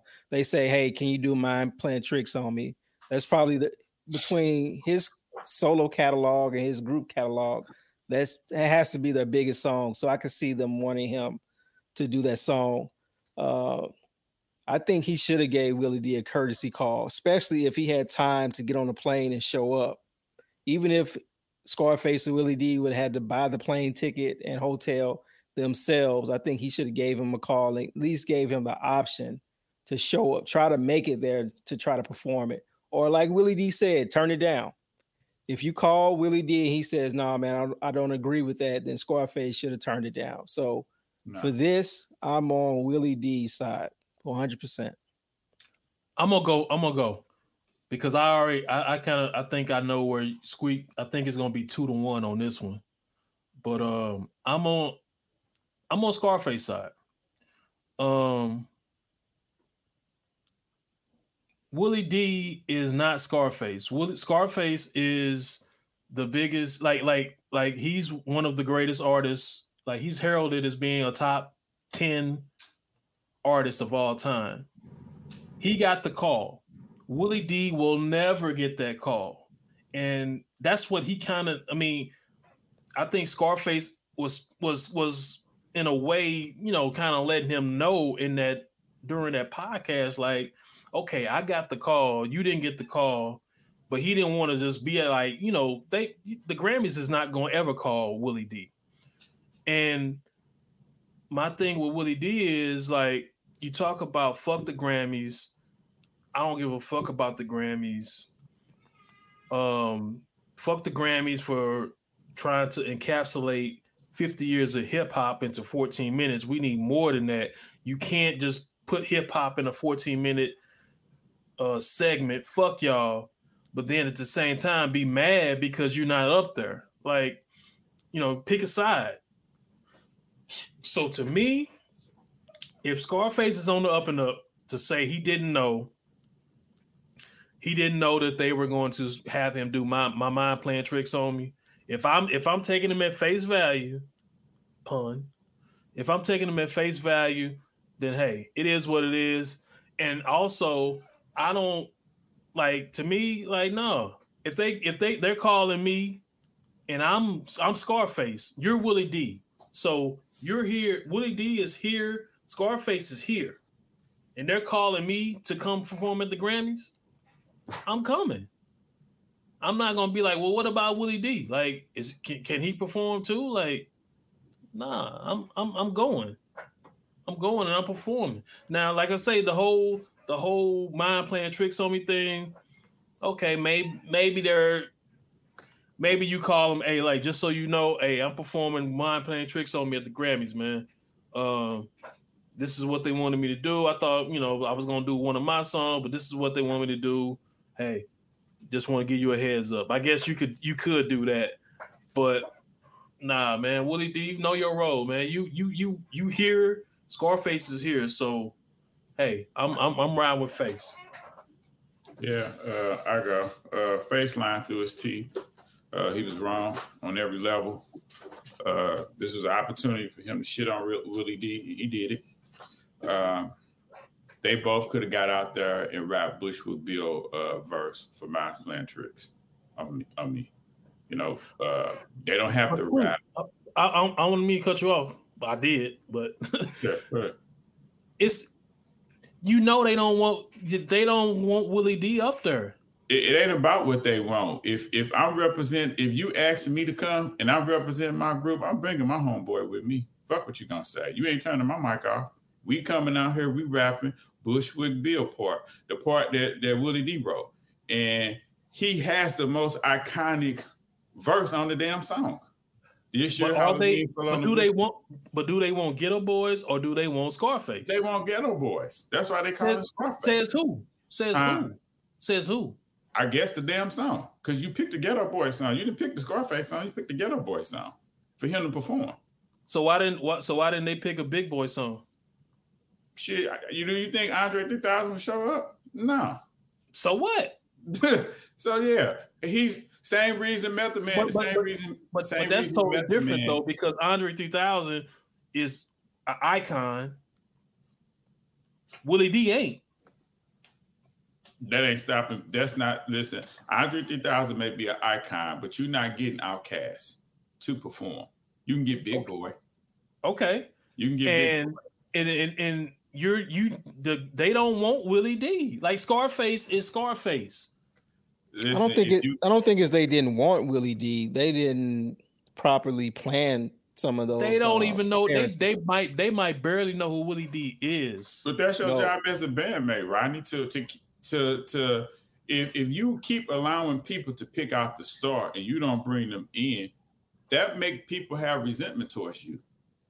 So let me ask this: So if they if the Grammys call, hey, so I'm I'm I'm you know this this is a conversation. Nah, let's hey, back. Let's let's go. Let's no, take no, no, let's take that topic. Let's take that. Do you think Universal wanted Ali and and uh, Murphy Lee?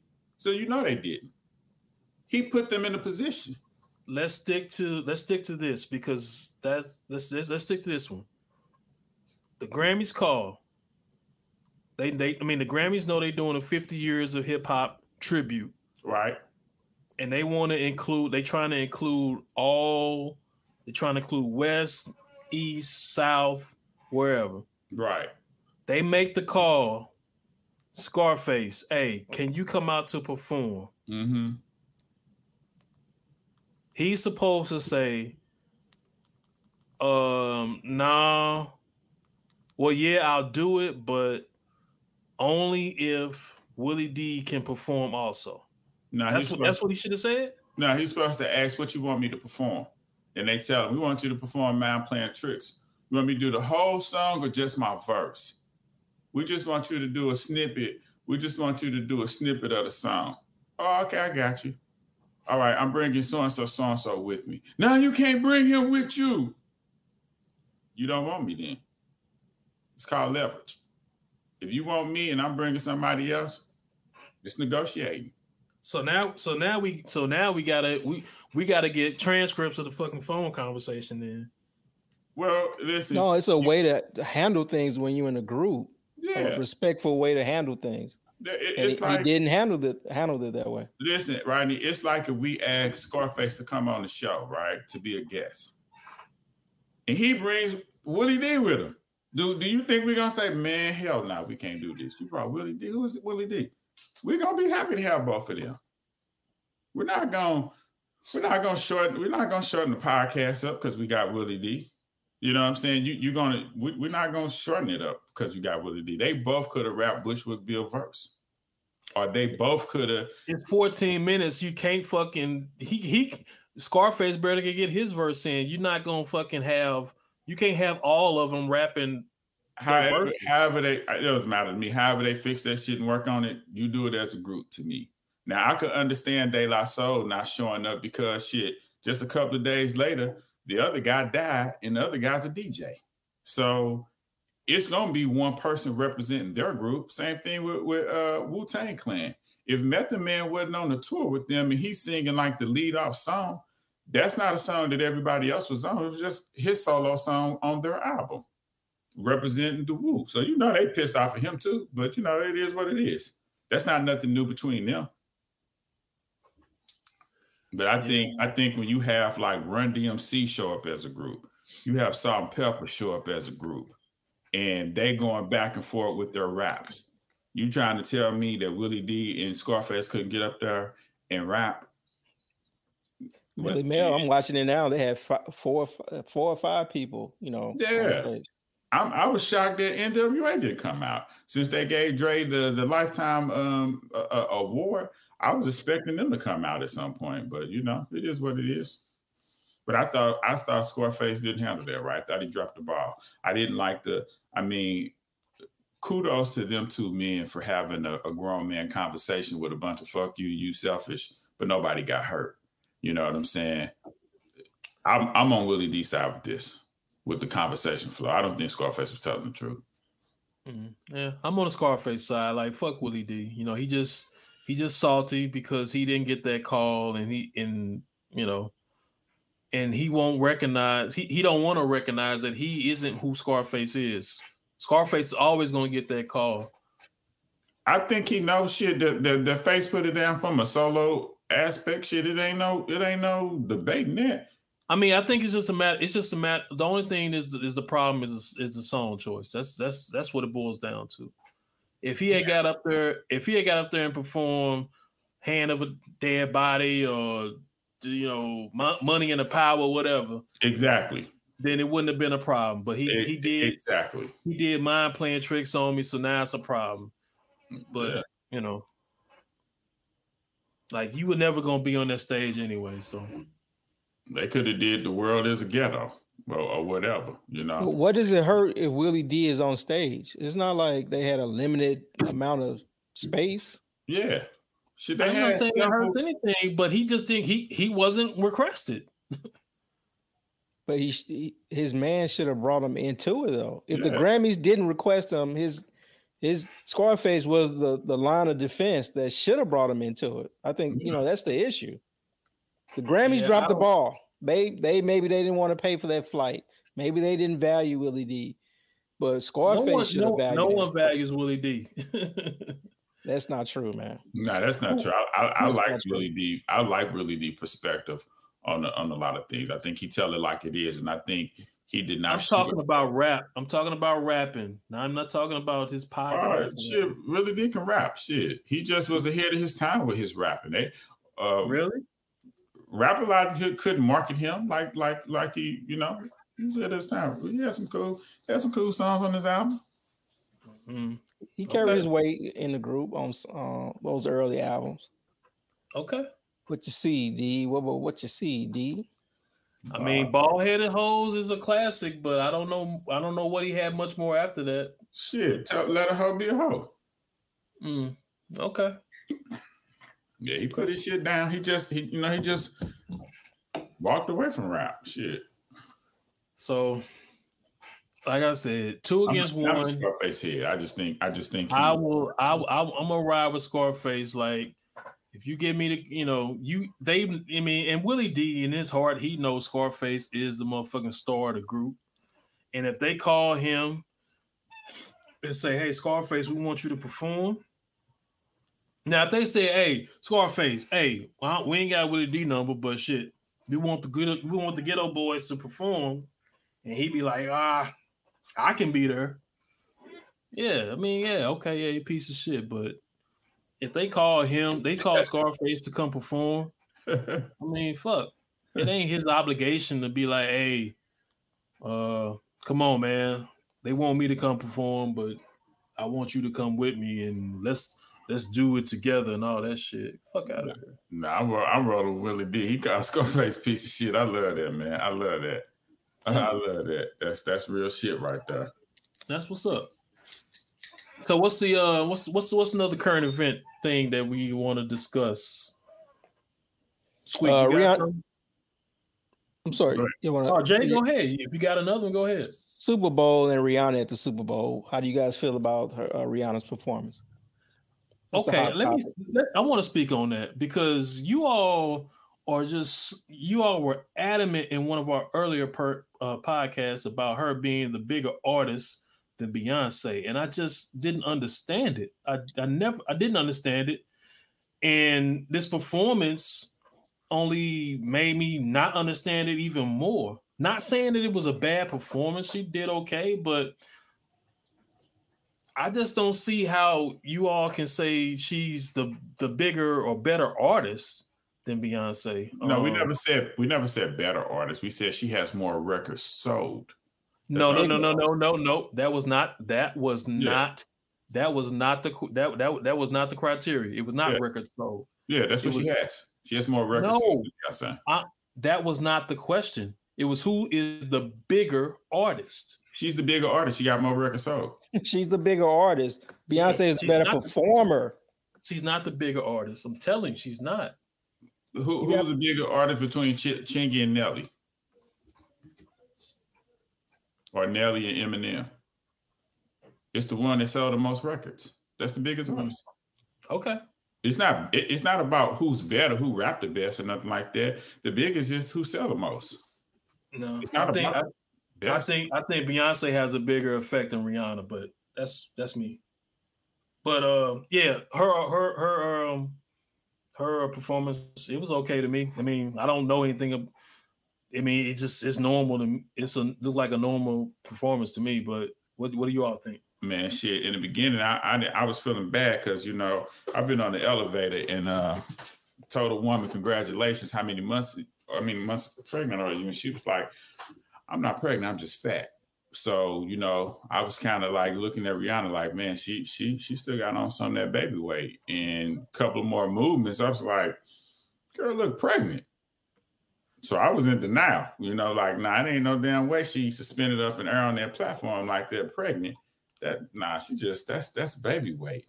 Shit, my wife came out came out looking like, hey, she pregnant. I thought she did a good job, man. You know, she she just reminded the world of of, of her melody of hits that she got out there.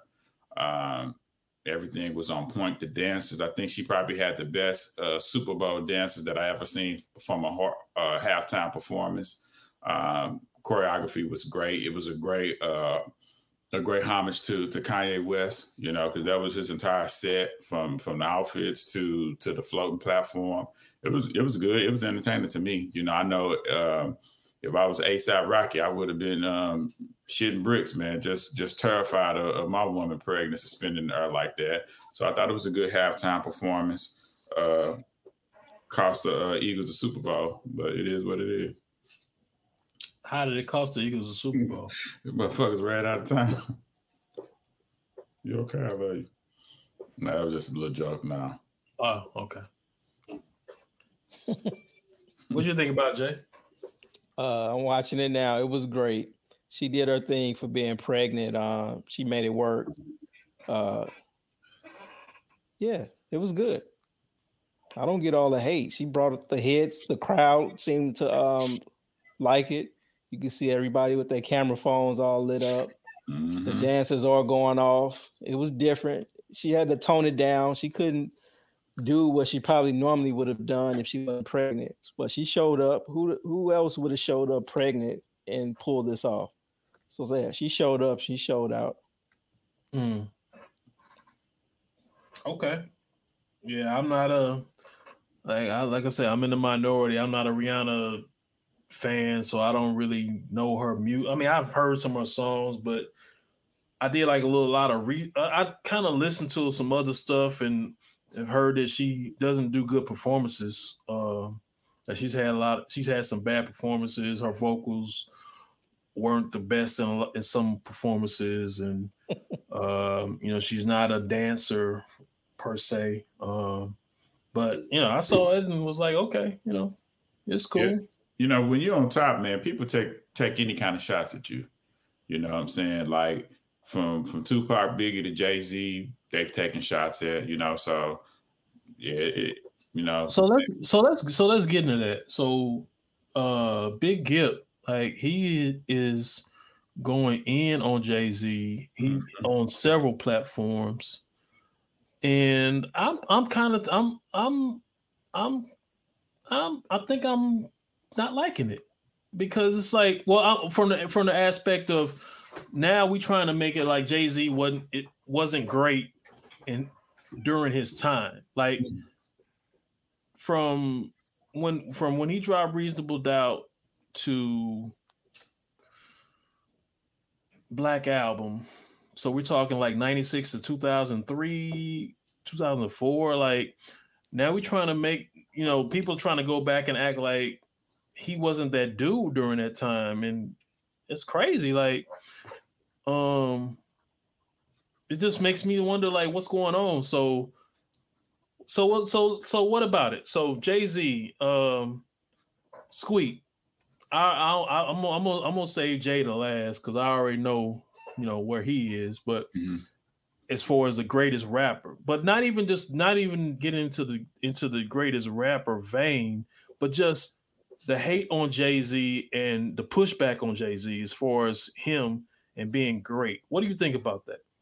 Uh, from a from a Big Gipp perspective, I think he has amnesia when it, and I think a lot of people have a lot of amnesia when it comes to Tupac. Uh, Tupac died in '96 and that was probably his best year, his best musical career of his life. You know, yeah. I'm saying 96 from September from January to September, he was on top. But you also got to remember 96 was the year that Jay-Z dropped Reasonable Doubt. 96 was the year that Nas dropped his second studio album. So the game was changing in 96. You know what I'm saying? And so Pac dropped Hit 'em Up that summer of 96. So he kept that momentum going. But by that summer, I would say All eyes on Me pretty much fizzled out. And other music was coming out, you know what I'm saying? But but Pac still had his buzz going on, you know. So so in all honesty, he probably was the man for every bit of five months.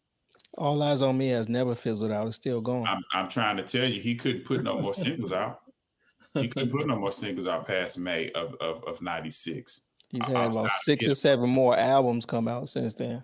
But shit, he didn't get to celebrate them, Jay. That's a that's a difference. You out of out of his music career that dates back, let's go '96 to when he first come out. Was it '92? Yeah, 90, 92 was 2Pacalypse Now, if I'm not mistaken. Okay, so 92 to 96. Which what nobody fuck with, by the way. Yeah, so so what was the name of his his first world tour that he participated on since he was the the number one rap artist? And I'm gonna wait for you to Google that and come up with that answer.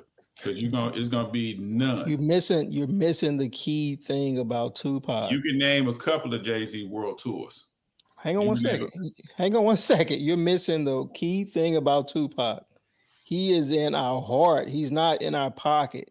He is bigger than rap. People love Tupac. People like Jay Z. Jay Z That's a lie. is the biggest, best businessman rapper of all time, but he'll Right. never have the love that Tupac has. That's a lie. But see, to me, to me, you're saying the same thing because um pot a lot of what people love about him is is is the extracurricular stuff. It's just it's the stuff outside of rap. It's it's his mu it's it's his movies. It's his passion that he showed out, you know, in courtrooms. You know, it's just like he he was he was bigger. Like I will say, Tupac was bigger than rap. At But what if you want to, At what huh? point? huh? At what point was he bigger than rap when he was alive? Because he he was mm-hmm. because he was more famous for Well- other shit than he did other than rap. No, no, no. What point in life when when he was living? What point was he bigger than rap when he was alive? When he did Juice, gang related, Man, stop it! You He damn- was bigger. He was when he bigger was banging rap. Madonna and Rosie Perez, when That's he was that shit was all in the dark. Nobody knew if you wasn't in the industry. Nobody knew about that shit. you can I mean, we pic- knew we we knew about the the the shooting of of of, of the off duty police officer in Atlanta. We knew about the the the sodomy and rape charges in New York. Um, I don't know if we knew about the um him beating. Yeah, I think we yeah we knew about him fighting the Hughes brothers on the set of uh what's the name uh Menace II Society. That kind of was like a rumor in a sense. We ain't had no video of it. But see, of course we didn't have video, but I'm just saying that that's what made him bigger than rap. But listen, when you narrow it down to rap, he's not that dude. Ba- back up here one, one quick second. Since you saying that that makes him bigger than rap, what year did he be, did he fight the Hughes brothers in? What year did 93, he? 92, 93. Okay, so so what song was he that was he riding with that that was the number one hit? And That's what but but see that's when but that's my point. He has a lot of stuff outside of rap that made him bigger than rap that does. but when you when when you pare it down to rap, he is no he's never been the greatest. Yeah, so that's my that's the point that I'm arguing because that shit sound good right here, right now. Back then in 90, 92, 93, he may have had a feature with with Bree, Eric Bree, gotta get yours, gotta get mine. But but shit, he didn't have a song that that was that was burning up the charts like that.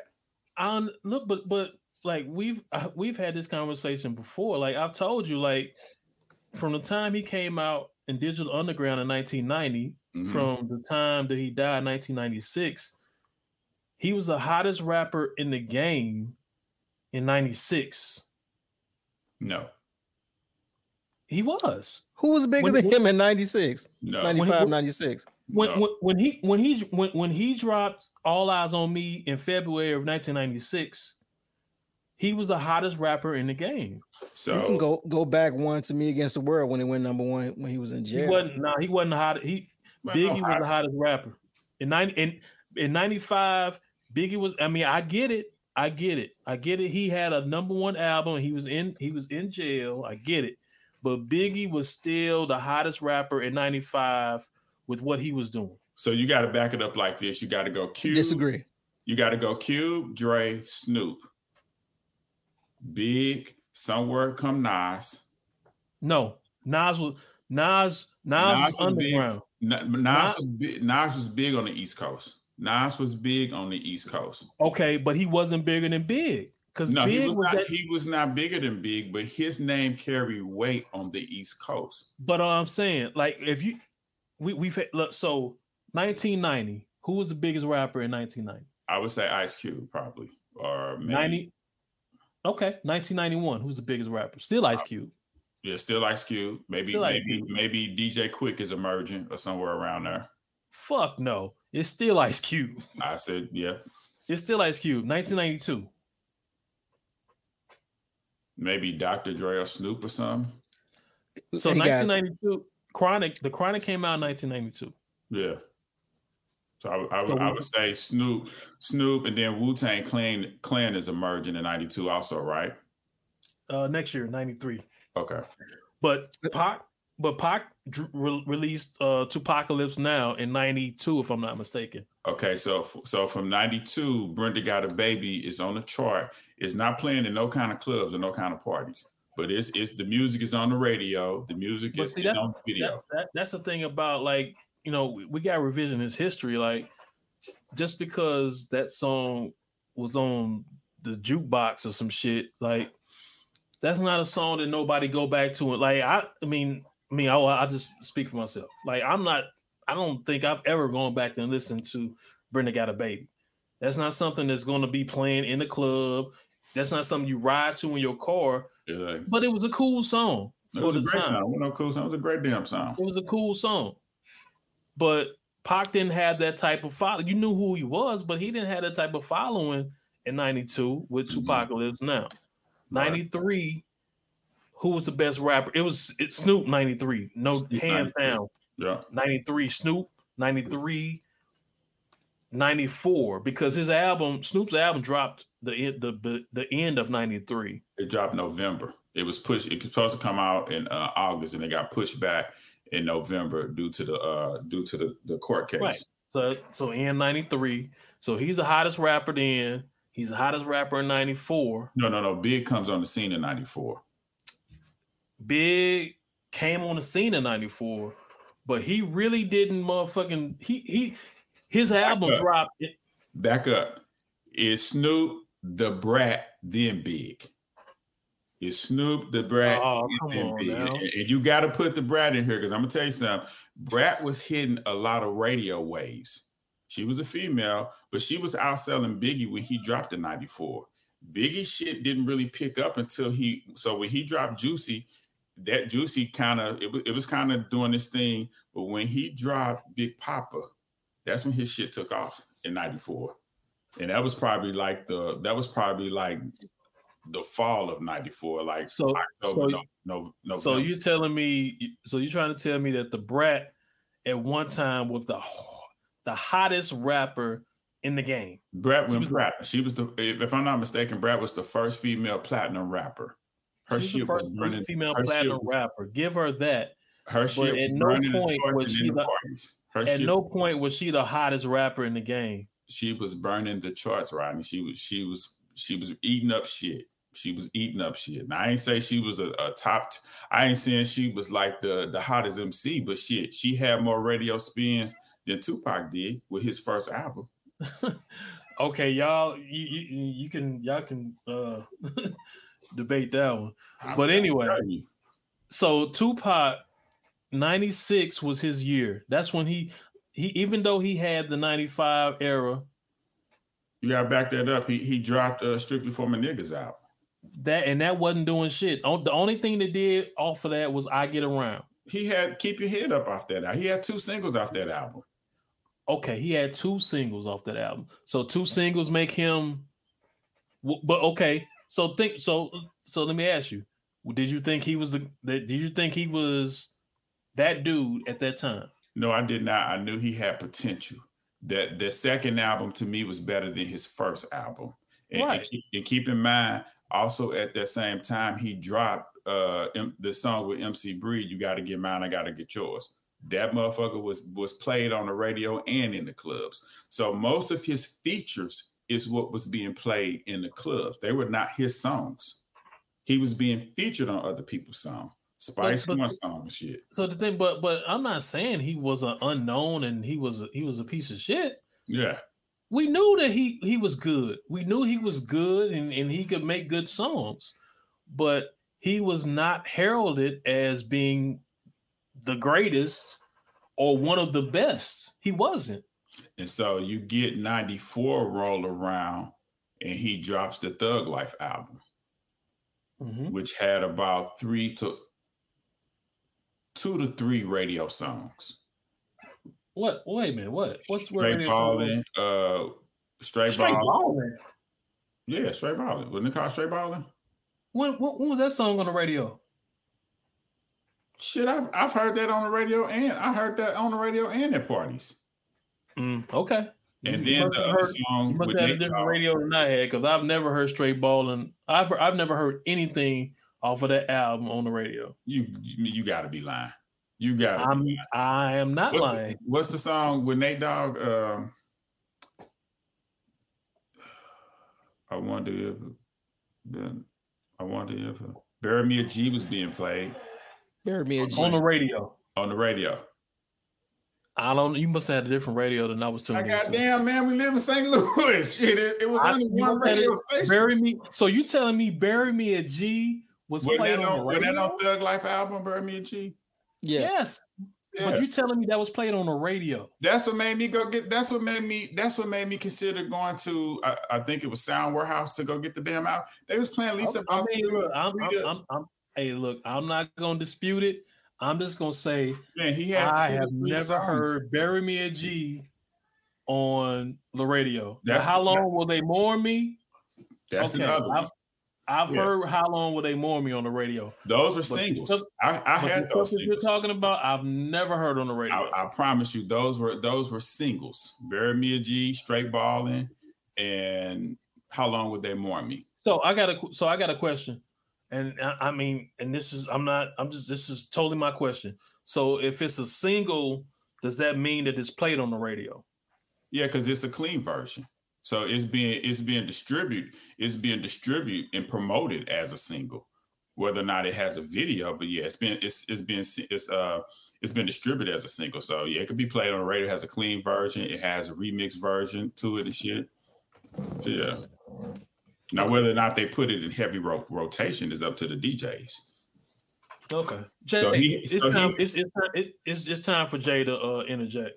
But before you get to Jay, he now has Me Against the World, which comes out in 95. And he's in jail.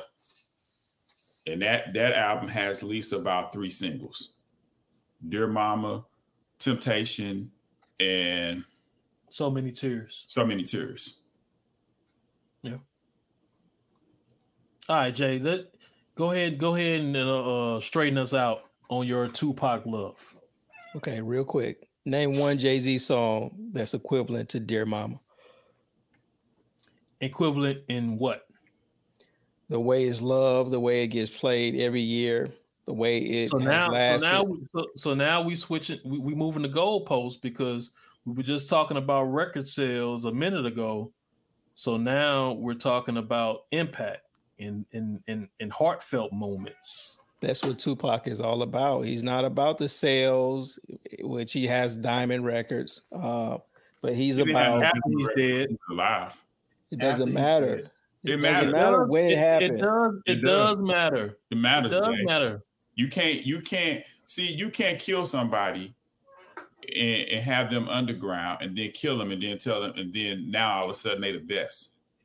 That's pretty much what they did to him. He never got his flowers. He wouldn't have been acting a damn way had he received his flowers if if all the publications was telling him he was the greatest. What does it matter? It matters because shit, this man was going crazy trying to get the spotlight. He changed his system. He changed his whole fucking style. Like me What, against what does all this matter though? If now he has a love, what does it matter if he got it while he was alive or he got it now? because, What does it matter? that's that's fake love, Jay. That that's like people who walk past you, did not acknowledge you, and then when when you're murdered, they want to say you're the greatest. They wouldn't say that shit to your face. Is that the same thing for Elvis? Same thing for Nipsey? It's fake love same now. Thing, same thing for Nipsey because BET would not allow him to perform inside the building, and then when his ass get murdered, they want to have a tribute for the man. Like the damn man had the had the best album for 2018, and y'all didn't Have- see, y'all didn't see his greatness.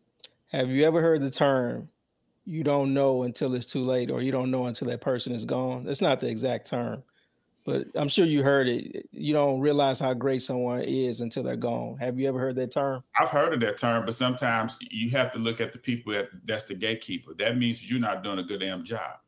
Because how is it that you lose your life and all of a sudden you see greatness in a person? That no That's longer how it goes. That's how it goes sometimes. that that's fake though, Jay. That's all the people all the people who love michael jackson even more all the when uh, jordan dies all the people who are going to appreciate jordan more when he dies that's fake love because they No, realize Jordan it later rec- Jordan has received his flowers. Now he may No. receive more flowers when he's gone. He- Jordan has received his flowers. Hell, LeBron can't even get past, the, can't get the GOAT title from him from some people. So he But don't have to I'm- pass. all the away. people all the people. I mean to cut you off. All the people that um love him, appreciate him more.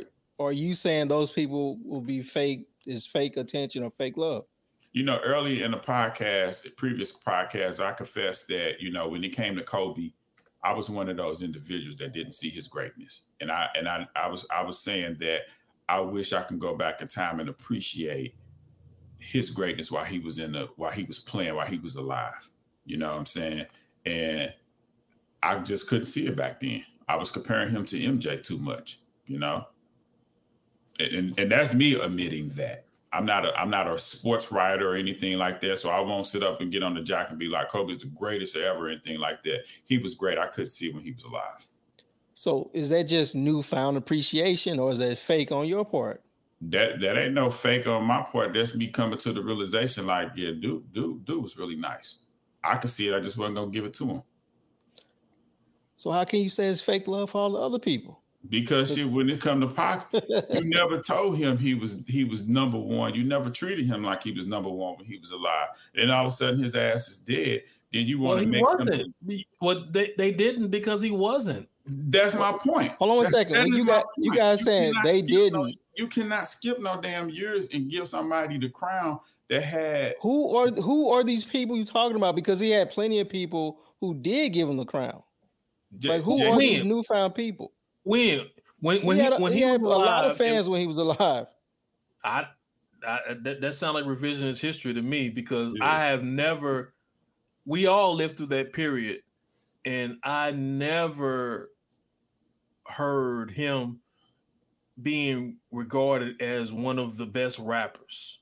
So if you if you saying he is Jay, just look up and see his Soul Train performance.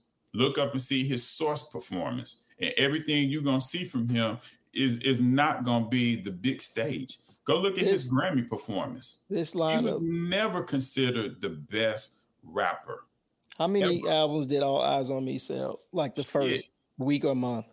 Okay, now we now we now we Five, switching back to five, albums. five million. No, no. Five million, to my knowledge. If Five you million. guys are saying he didn't get the love, nobody thought he was the best. He was selling like he was the best. He was the hottest thing out. One In his motherfucking la- in, in in 1996, he One was. album. That's when he peaked. He was hot Yes. with me against the world.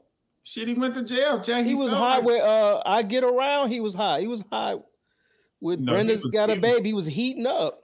He was Yeah, building was- up. No, he was heating up, but he, he was more to the famous for the shit that happened to him outside of rap than he was for what he actually rapped. So, so 96. Not go ahead, Jay. I mean, go ahead, Squeak. so Jay, do you think that Tupac, prior to coming on death row, was bigger than Snoop? Prior to coming on No. Death Row, was he bigger than Snoop? No. Um, no, no. Fuck no. So how was he? How was he ever the best? When when he came Because on right Death after- Row, right when after- he came to Death Row, did he jump over Snoop? Yeah, he did. Yes, he did. Yes, he did. They never. So How did he do that if nobody gave him flowers or thought he was good? If he jumped over the hottest one on the label, because they all helped him. Everybody helped him. Producers, artists, on death Row- everybody Death Row Snoop. Everybody gets help. Everybody helps Snoop.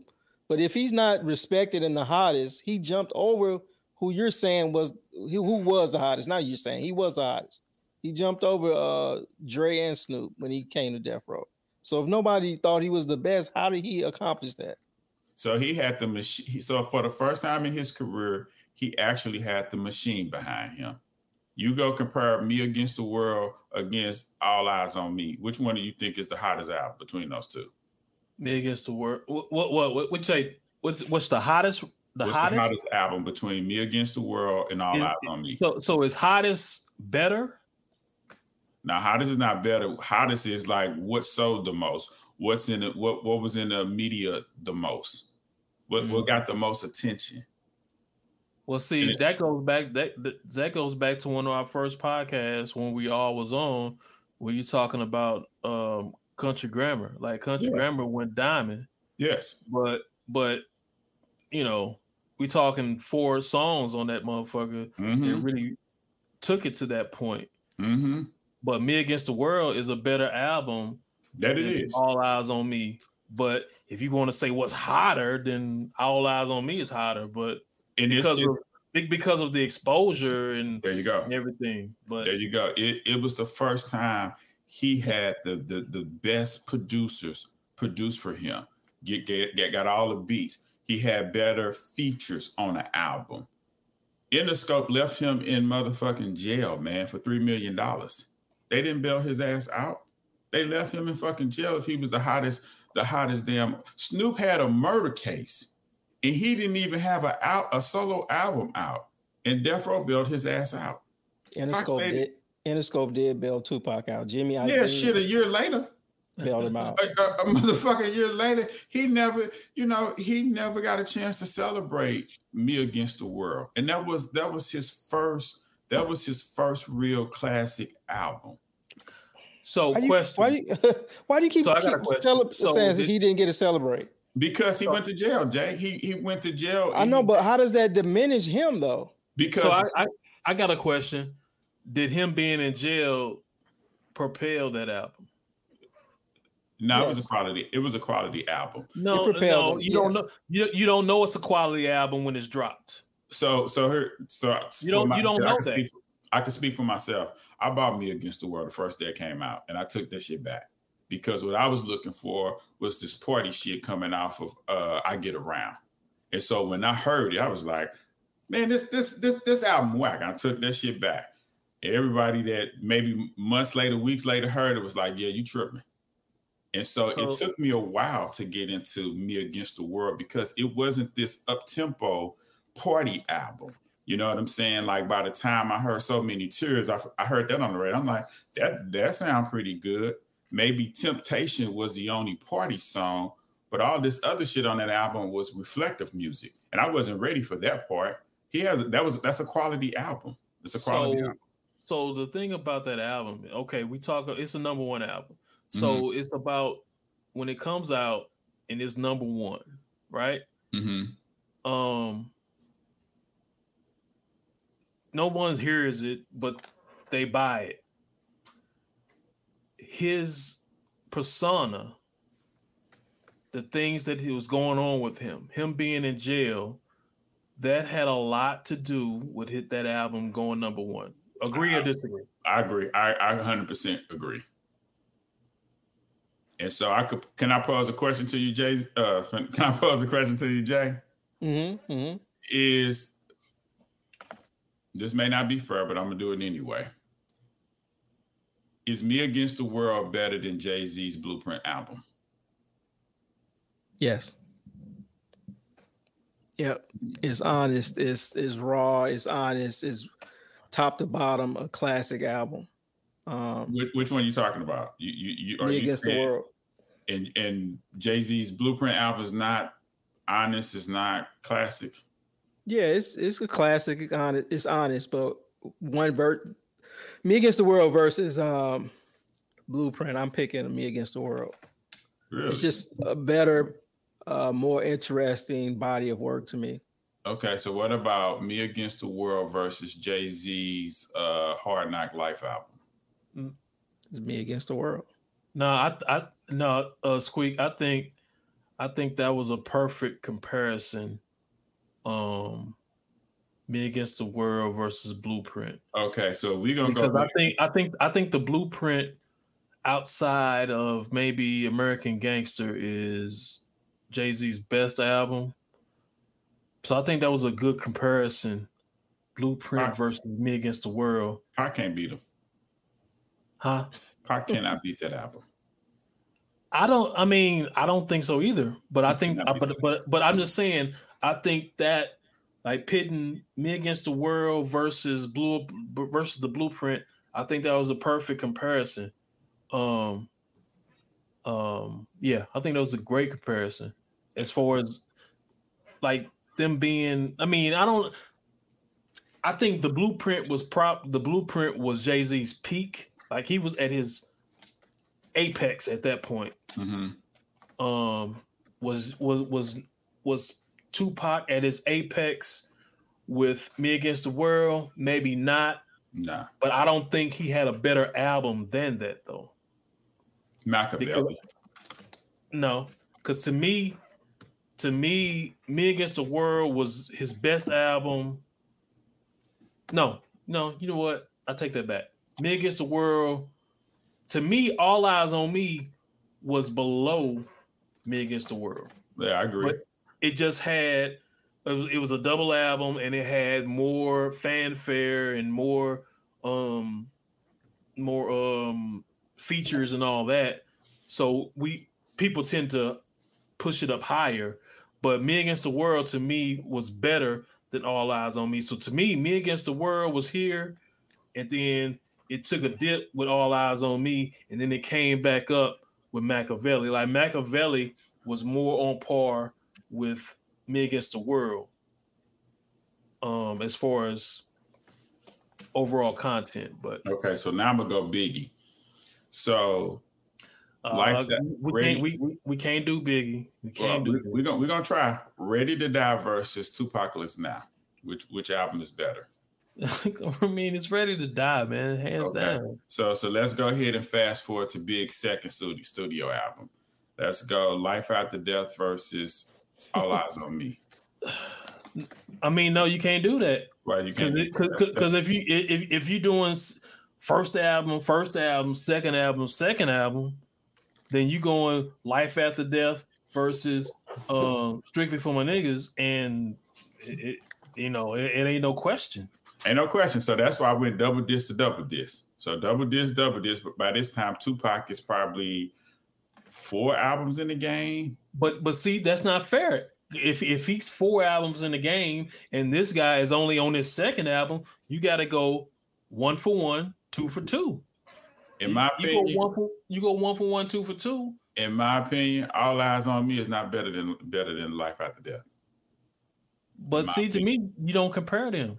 I, so I'm I'm doing double disc versus double disc. Okay. Double disc versus double disc. Life After Death win, wins all day long. Okay. So I do I do Ready to Die versus 2Pacalypse Now, and then I do Life After Death versus Strictly for My Niggas. Ain't no comparison. Yeah, from a from a Biggie standpoint. He just didn't have he just didn't get a chance to to um you know put more work out there. it, it's like the Super Bowl. He ran out of time. He he he did not have the time. I mean, he was And he ran out of time because of Tupac. yeah. he got him involved in, you know, however that go. Listen, I'm a, I'm a two I'm a Tupac fan, man. I, I I have been from day one. He came to St. Louis uh, with with just his second album, 2Pacalypse Now. I found out about their show that was That was uh first album. huh. That was his first album. No, that was his second album. He had a keep your head You up. said you said it's Apocalypse now. No, I'm sorry, I did. I, I meant to say uh, "Strictly for My Niggas" is what is what that album was, and um, he had uh, "Keep Your Head Up" and "I Get Around." He did not give us a good show. Let me let me be 100 percent with that. He didn't give us a good show. Uh, the sound the sound system at the club was horrible, but I knew what I was there to see. I was there to see a, a rapper that was getting better and better with each album. That's what I loved about Tupac he was getting better and better with each album. I didn't like his beat selection. You know, you hear Vlad uh, talk about Nas is the worst beat picker. In the beginning, I used to get that to Tupac because he used to just, you know, just just pick a beat and get the rapping. And I, I could hear his lyrics, but at the time, in that era, we needed beats and lyrics. You know, Pac always had the lyrics. He would rap over the stuff. I, he had the energy. He's probably one of the first MCs that brought that emotion to the game. You know, nobody was talking about their mama like that. You don't you don't discount Biggie songs uh for having all the remakes, all the the recognizable Samples. remakes. Yeah. the samples and stuff like that. Mhm. No, they was they they they added that melody that made you want to dance. You know what I'm saying? Biggie is different because you know Pac was a sex symbol. You know, the girls like Pac. The girls are what brought guys to Pac. You know what I'm saying? Because Pac didn't have those damn beats. The girls are what brought uh, the guys to Pac.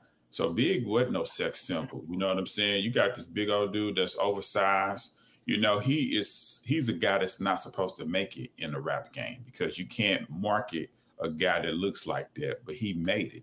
And that's a rare that's a rare commodity to have as an MC that that that that was living in the fashion world like he was that that had those lyrics, you know, like 8Ball MG, 8Ball from 8Ball and MJG. He was one of the first MCs to when he rapped, I could listen to it and, and, and kind of see what he was saying. Big made that crystal clear.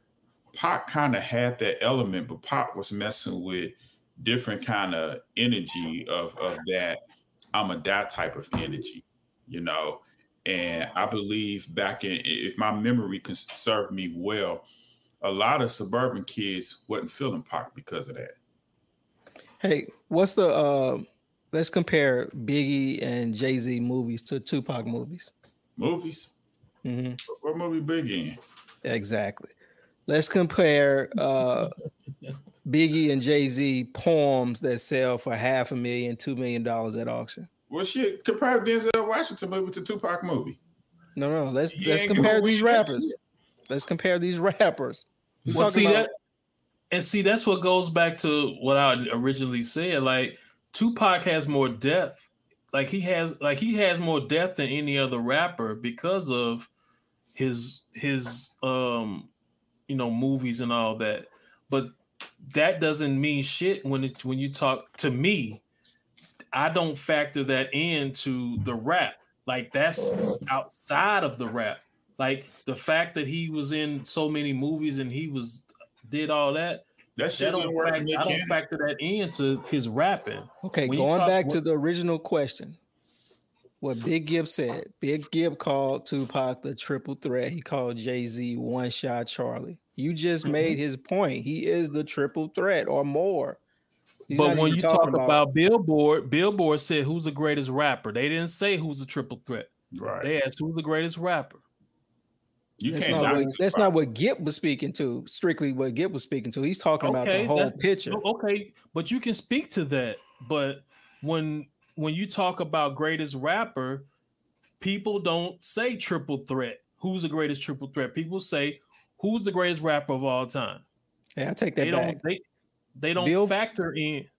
Billboard's so criteria did factor that in. It's not who's the best rappy rap rapper. It's about impact. Who set the trend? Okay, so so so that's what why Nicki, Nicki Minaj was number ten, right?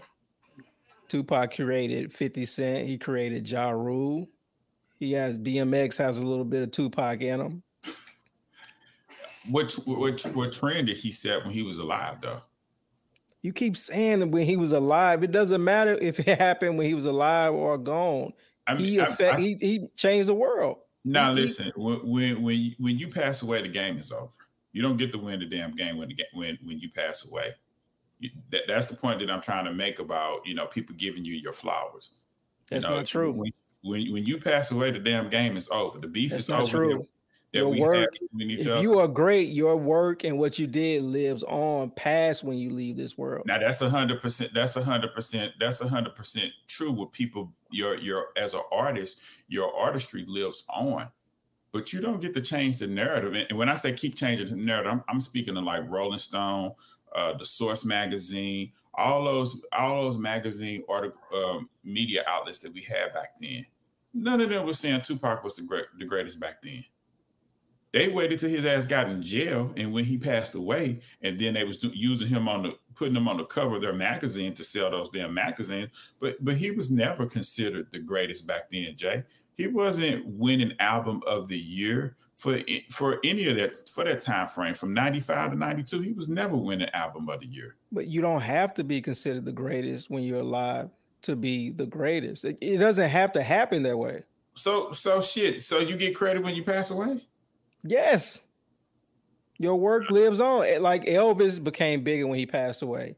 Michael no, Jackson sells more no, now when no, after he passed no, away. No, no. Those dudes were considered the greatest. Hell yeah. At their time. But they the got thing, bigger after the they thing, died. No, no, no. You don't think Elvis is bigger now than when he was alive? Elvis was the king of rock and roll before he died. Right. But do, did he get bigger after he passed away? No. He's selling he more music, selling more merch, more tours, more no, t-shirts. Hey, no. what, what tours? Yes, he, he is. Elvis was the king of rock and roll before he died. but did he get That's- bigger? that's You, what you, you're saying he didn't him. get bigger. He didn't get bigger. he- fuck no, he didn't get bigger. Yes, he did. He got bigger when after he passed away. All right, whatever. You can pull it up. You can Google it. Google All right. earnings All right. before, earnings after. I, I well listen, Elvis the King of Rock and Roll, he only won one Grammy for all the notoriety that he had. Um but he definitely received his flowers. He definitely got to work walk on this earth as the knowing that he was the top dog. Pac only had five to, to nine months of that in one year. He didn't have multiple years where, where he was considered the But what top does dude. that matter? That what does that matter if he didn't get to uh, know he was the top dog? He Yeah, it is the top dog. lot. It, it When we matters were- because who? When we were in rewrite- high school, Tupac was not the best rapper. He just Yes. wasn't. you can't rewrite history. It- it's like saying it's like saying I'm not talking about rapidy rap. I'm past that. Listen, rappers get a moment in time. They get a, a time span where they're the best. right. Tupac lived past that time span. Ice Cube had a time span when he was the best. Snoop had one album, one in uh, compilation soundtracks when he was the best. Everybody had their time. Tupac is past his time. He's living past his time. I mean, I mean, you guys don't see it that way, but you know, Yeah. that's what the fans were saying. He's past his time. I, what I see, Jay, Jay, is I see people trying to rewrite history. I, I see people trying to go into years and say that he was the best when he first came out, and that's not true. Nobody not- is. I, I, people probably say that. You know, crazy fans. You know, super fans probably say that, but I don't really see that. That's not what the Tupac fans are even talking about. They're not saying when he first came out he was the best. They're te- they're saying there's nobody as big, uh, as best, or as heartfelt as Tupac. Period. They're not talking about from '92 to '93, but- but- this to that. but- Wait, wait, he- that's not true though. Yeah, He's not. He's Go not back. the best rapper. He's They're not. not saying he's the best rapper. He's they're saying But he's that's what it past all rap. boils down to. Not you're for a rapper- Tupac. For Jay If you're a Z, rapper, but but here's the thing: if I'm if I want to say who's the best car car salesman, are you the best car salesman? It's not about how many cars you sell and then how many kids you save on the outside and how many other things you do on the outside. Are you the best at what you're at, at- your profession? And he that's the wasn't. thing you, you guys are missing. When we talk about Tupac, we're not talking about just strictly rap. When you talk about Jay Z, Nas, this one, that one, you're talking about Eminem. You're talking about rap. You're not But talking about. Tupac. But- but Tupac is bigger than rap. You said when we started, he was bigger than rap. but, He but transcended yes, rap. He's, big- he's bigger than rap. But when I want to pare it down, who's the best rapper? He's not. yeah, Okay, so that's a different topic. If you wanna talk about- if you want to say he's the biggest personality in rap or he's the most revered in rap, yeah, okay, I'll give you. He's the most. He's Tupac is probably he. No, no, probably. Tupac is the most revered person in rap. That's He's a the fact. most revered. That's Okay. that's a fact. We're talking about two different things. I think you two are talking about rap, lyrics, technical skill. I'm talking about him transcending rap. I think we're talking about comparing, you know, two different things. So when when you say he he transcended rap, do you saying are you trying to say that what he did is more bigger than what is bigger than what Jay Z did in, in transcending business? Yes, you have people who will fight about Tupac. Yeah, they will, but they weren't doing this shit when he was alive. You keep saying that. This, this is how it happens. When people pass away, they get more love. This is how it, it happens. And- this and is why Nori's that- That is true. That is true because I think, and I've said this on previous podcasts, I compare Tupac to Kobe.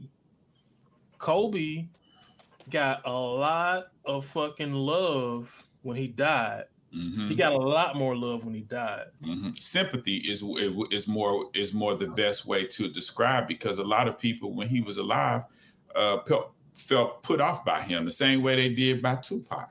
You know, you you have to understand something about Tupac, Jay.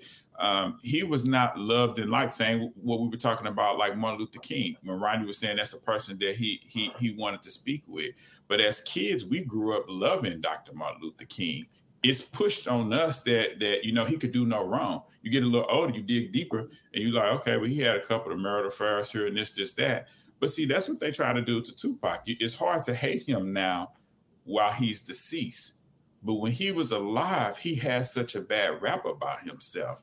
You know, being kicked out of the uh being kicked out of the Soul Train Awards. You know what I'm saying? When he was there uh with him and when he confronted Biggie and stuff like that. So everywhere he went, it was an omen around him, like, oh shit, especially when he got with Death Row it was like, oh shit, here they come. They finna, they finna, um, they finna start some shit. So he But had see, that. I don't even. oh, My bad. I don't even speak. I, I don't even speak to that. Like like because because we like us we didn't know nothing about that. Nah, we, we, we- but that was a Hollywood we, thing. knew, we knew nothing about all those things that were going on at that time. Mhm. All I am talking to Wait a minute, Rodney. is To your point, wait a minute. I'm sorry. I'm I'm not stopping your point. But when did we Go ahead. find out about all those things you said we didn't know about? Shit, about Uh, ten after- years.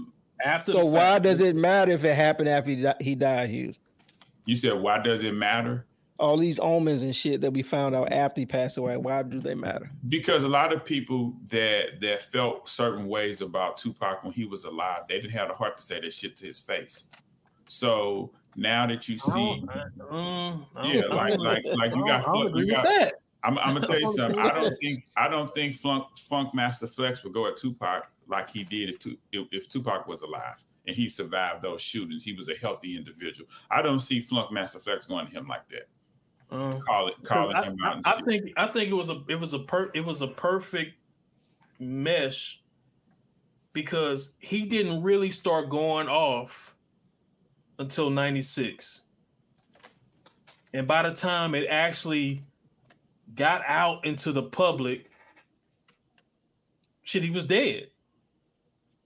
So so Mobb Deep, Mobb Deep made a song that like like like they they they were made they um shot back at at at um so did Jay Z. So did Jay and, Z. and we didn't know nothing about it. Yeah. Um, Jay Z supposedly did, and and and they, you know, they kiboshed it and never let it get out. So I won't say people. I don't think people were scared to come at him.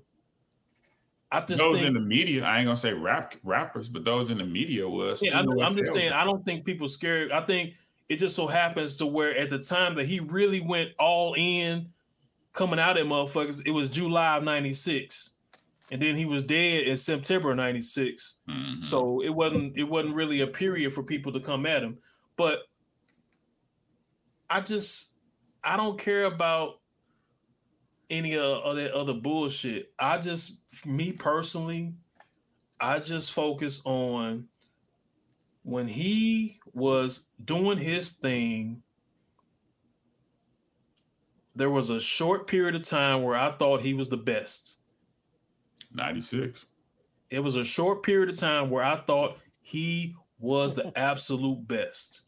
Um, so he had his time. Cube had his time. Snoop had his time. Um, maybe Big Daddy Kane had his time. So they all had their periods um where they were the best or considered the best. And I just think his period for me doesn't make him the greatest. No. The period that he had doesn't make him the greatest. his period hurt my feelings so motherfucker bad because he was the first artist that I did the midnight sell on. Like when his album came out, when All Eyes dropped on me at midnight, went to the went to the uh the record store, got got the album, played that album. I love that mother album from from the first song I heard on there. You know, I was like, oh, this What this- album? What album? Me against i mean uh, all eyes on me i'm sorry all eyes on me. When that dropped Yeah. off at uh, 12 o'clock that night i went to the record store got it and uh, i remember i was up in, in uh, mizzou columbia got that album first song i heard man it was all that song was banging. So you know i don't remember tupac doing like no tour. Like i wanted to see him. I wanted to see him like you know come to St. Louis or something like that, you know, to perform that album. You know, I'm like, oh, this this this is gonna be hidden. It never happened. You know, I remember he got a chance to perform on uh, Saturday Night Live. You know, but I, I remember also later on that year he also did like the MTV Awards, but that's all I remember from '96. He I was heating up. He just got cut short. Yeah, I don't. I don't remember like uh that world tour or anything like he. That, that's why I keep saying he didn't get his flowers, Jay, because had he knew who he had he you know received those flowers from the industry, the, the same damn people that's right now saying that that that he is the the best. Had he received that shit, he he wouldn't have to do the shit that he was doing back then going at some of the artists that he was going at, man. Because when you when you at the top, they they they can't they can't rock with you like that, you know. So it was. I, I remember like it was yesterday when when I found out, you know, when it came on MTV News that, that he passed away. You know how I felt because I remember that Saturday that it happened, and and we got the news. It was like, oh, he got shot. You know, they was pretty much pretty much writing it off as if he got shot, he he would make it and he would survive by that Friday, it was a whole different story. And throughout the week, we weren't hearing anything in between that he wasn't gonna make it. You know, so it was it was it was real shocking come that Friday when we got the news that he didn't, you know, he didn't make it. So that hurt. So, bottom line, Tupac is one of the greatest rappers of all time. I just don't think he is the greatest. No, I agree. Jay thinks he is the greatest. He's not the greatest rap, rapper. Not the greatest Huh? rapper. Not the greatest rapper skill wise, rappity rap. Oh, well, see, well, see that. Well, then you Man, wrong what the hell you been talking about all this time, Jay? What's going on? I just said that. You guys are talking I- about lyric skills and all that shit. I'm But telling that's you, but that's but that's what it all boils down to when you say somebody's the greatest rapper. But right. not digress. according to this Billboard list. Not Yeah, We boy, I don't shit. it's not lyrics. It's We not just lyrics. Tupac is so if you if you want to talk about who's the greatest rapper, then uh What's Let, us let's define that real quick, real quick, not to keep going. When you say who's the greatest rapper, tell me what your criteria is. rapping. Rapping. Rap- um, Keep the- it simple. I, I like that. Okay, go ahead. delivery, like delivery, being able to rap on a, rap on a track, different beats and stuff like that. So Beat- music, music, Music. musically, yeah. musically. Okay. Yeah, Tupac is Me- past music. That's what y'all don't get. me He's one thing it. rapping. That's that's that that's that's what I classify. Who like when I think who's the greatest rapper, rapping. And Pac is not better than probably about mm, Just a at least five. Just a few. At least five. Who gets more love now that they're gone, Tupac or Biggie? Where you at? Yeah. You know, In the world, in the world. nah. So you know the one thing that that's sad about. you know the one thing that's sad. Well, I, I'll say this: I've heard uh, a couple. I've heard "Hypnotize" on a couple of commercials here lately, and I haven't heard any Tupac commercial. I haven't heard any Tupac music on any commercials. Again, going back to the cheat code, using those popular samples, those poppy Motown samples that are, you know, advertiser friendly. That's why. Once again, I'll think- go back to Tup. Biggie has I, he got a Bud Light commercial, and then what was that other one? So But you think about Pac's for Pac's biggest singles, it was it was um so many tears and Dear Mama. Those are samples. But Yeah. you don't you don't know where those samples are from. You can't name those songs. You can't Stevie say that's a Motown Stevie song. Wonder. so, so many What's the tears. song? Stevie Wonder. What's the song? Uh, What's the shit. song? Um, And how many people know that song? Everybody knew that song. but Jack- you asked me, I I say it's a Steve, so many tears is a Stevie Wonder sample. What's the name of the song? And is it a, a popular, recognizable Stevie I mean, Wonder what's the, song? what, what's the name of the hypnotized sample? We don't Some know that, but we Motown know it's a or uh, Ohio We don't- players shit. I, we- we I don't. I don't think they were Motown. sample, but you I know, don't think they were Motown. no, they You know what I mean? It- it's some popular band that you know some old heads I- can I hear and don't know. think. I don't know if there was a sample, Jay. Hypnotize. What? What? What? What's what's Man, hypnotize? is everything that sample. food did is a sample. Uh, Hypnotize is a sample. So many tears is a sample. yeah.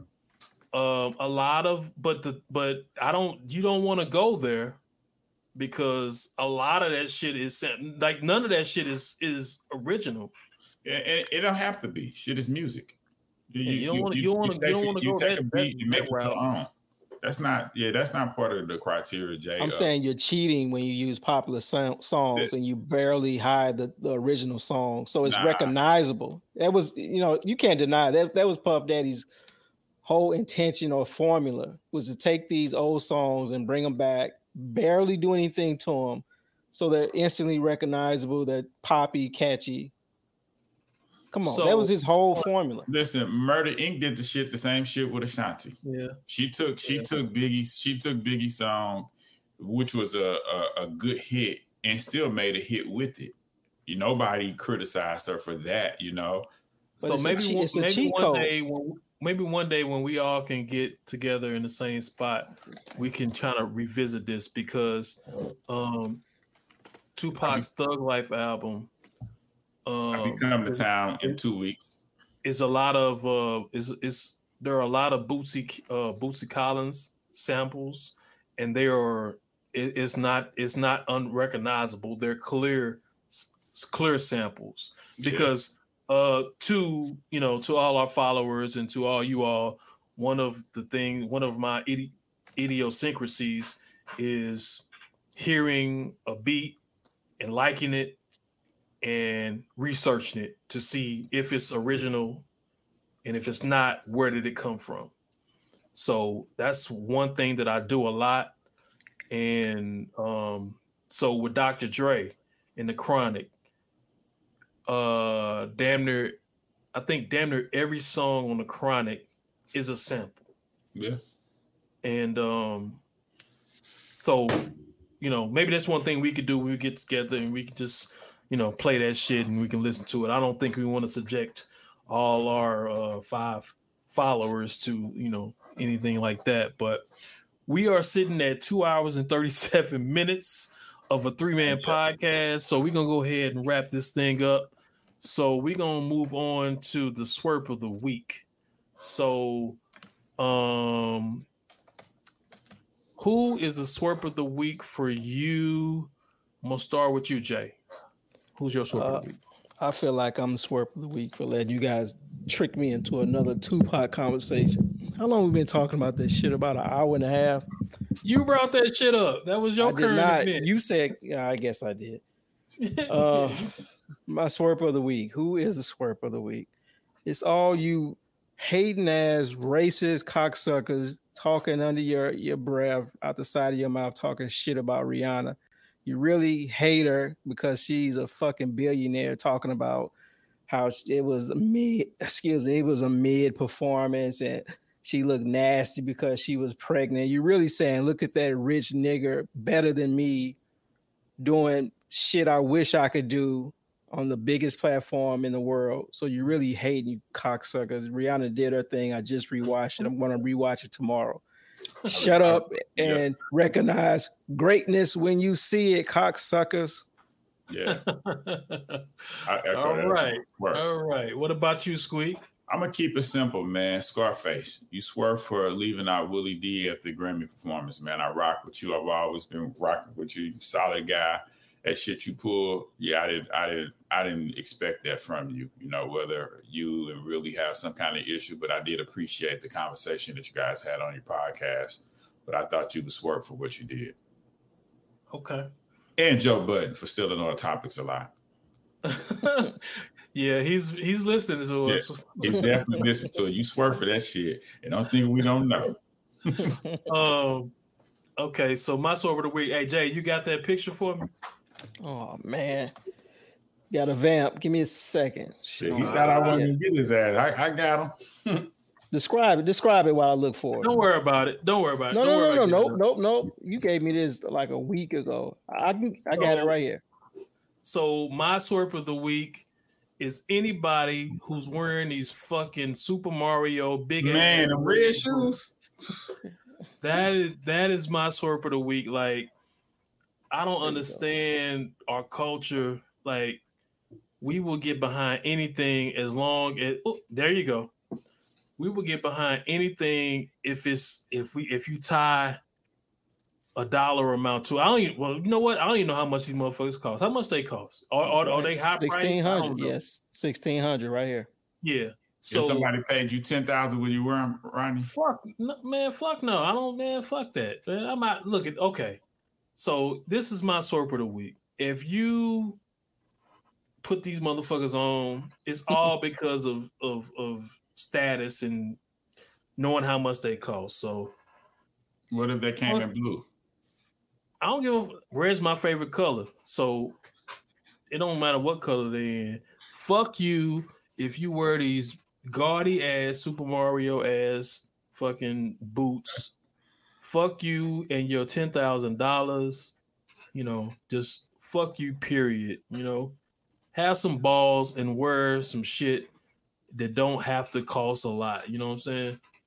Just just be you. But people be putting this shit on just to be a status symbol, man. Fuck you. So that's my swerve of the week. Anybody that does that. They look comfortable and hot at the same time. Well, fuck you too. All right. So I'm giving me a pair of these. we are at two minute, two hours and 41 minutes of a three-man podcast. I think that is a record. Um, we probably shouldn't have went this long, but and we probably lost a lot of y'all about an hour ago. But Nah, this is episode 33 of the Pod Deep Podcast, aka the greatest podcast nobody knows about except Joe Budden, mm-hmm. aka your favorite podcast podcast. And we signing out. Peace. Peace. Rodney, fuck you too. Peace.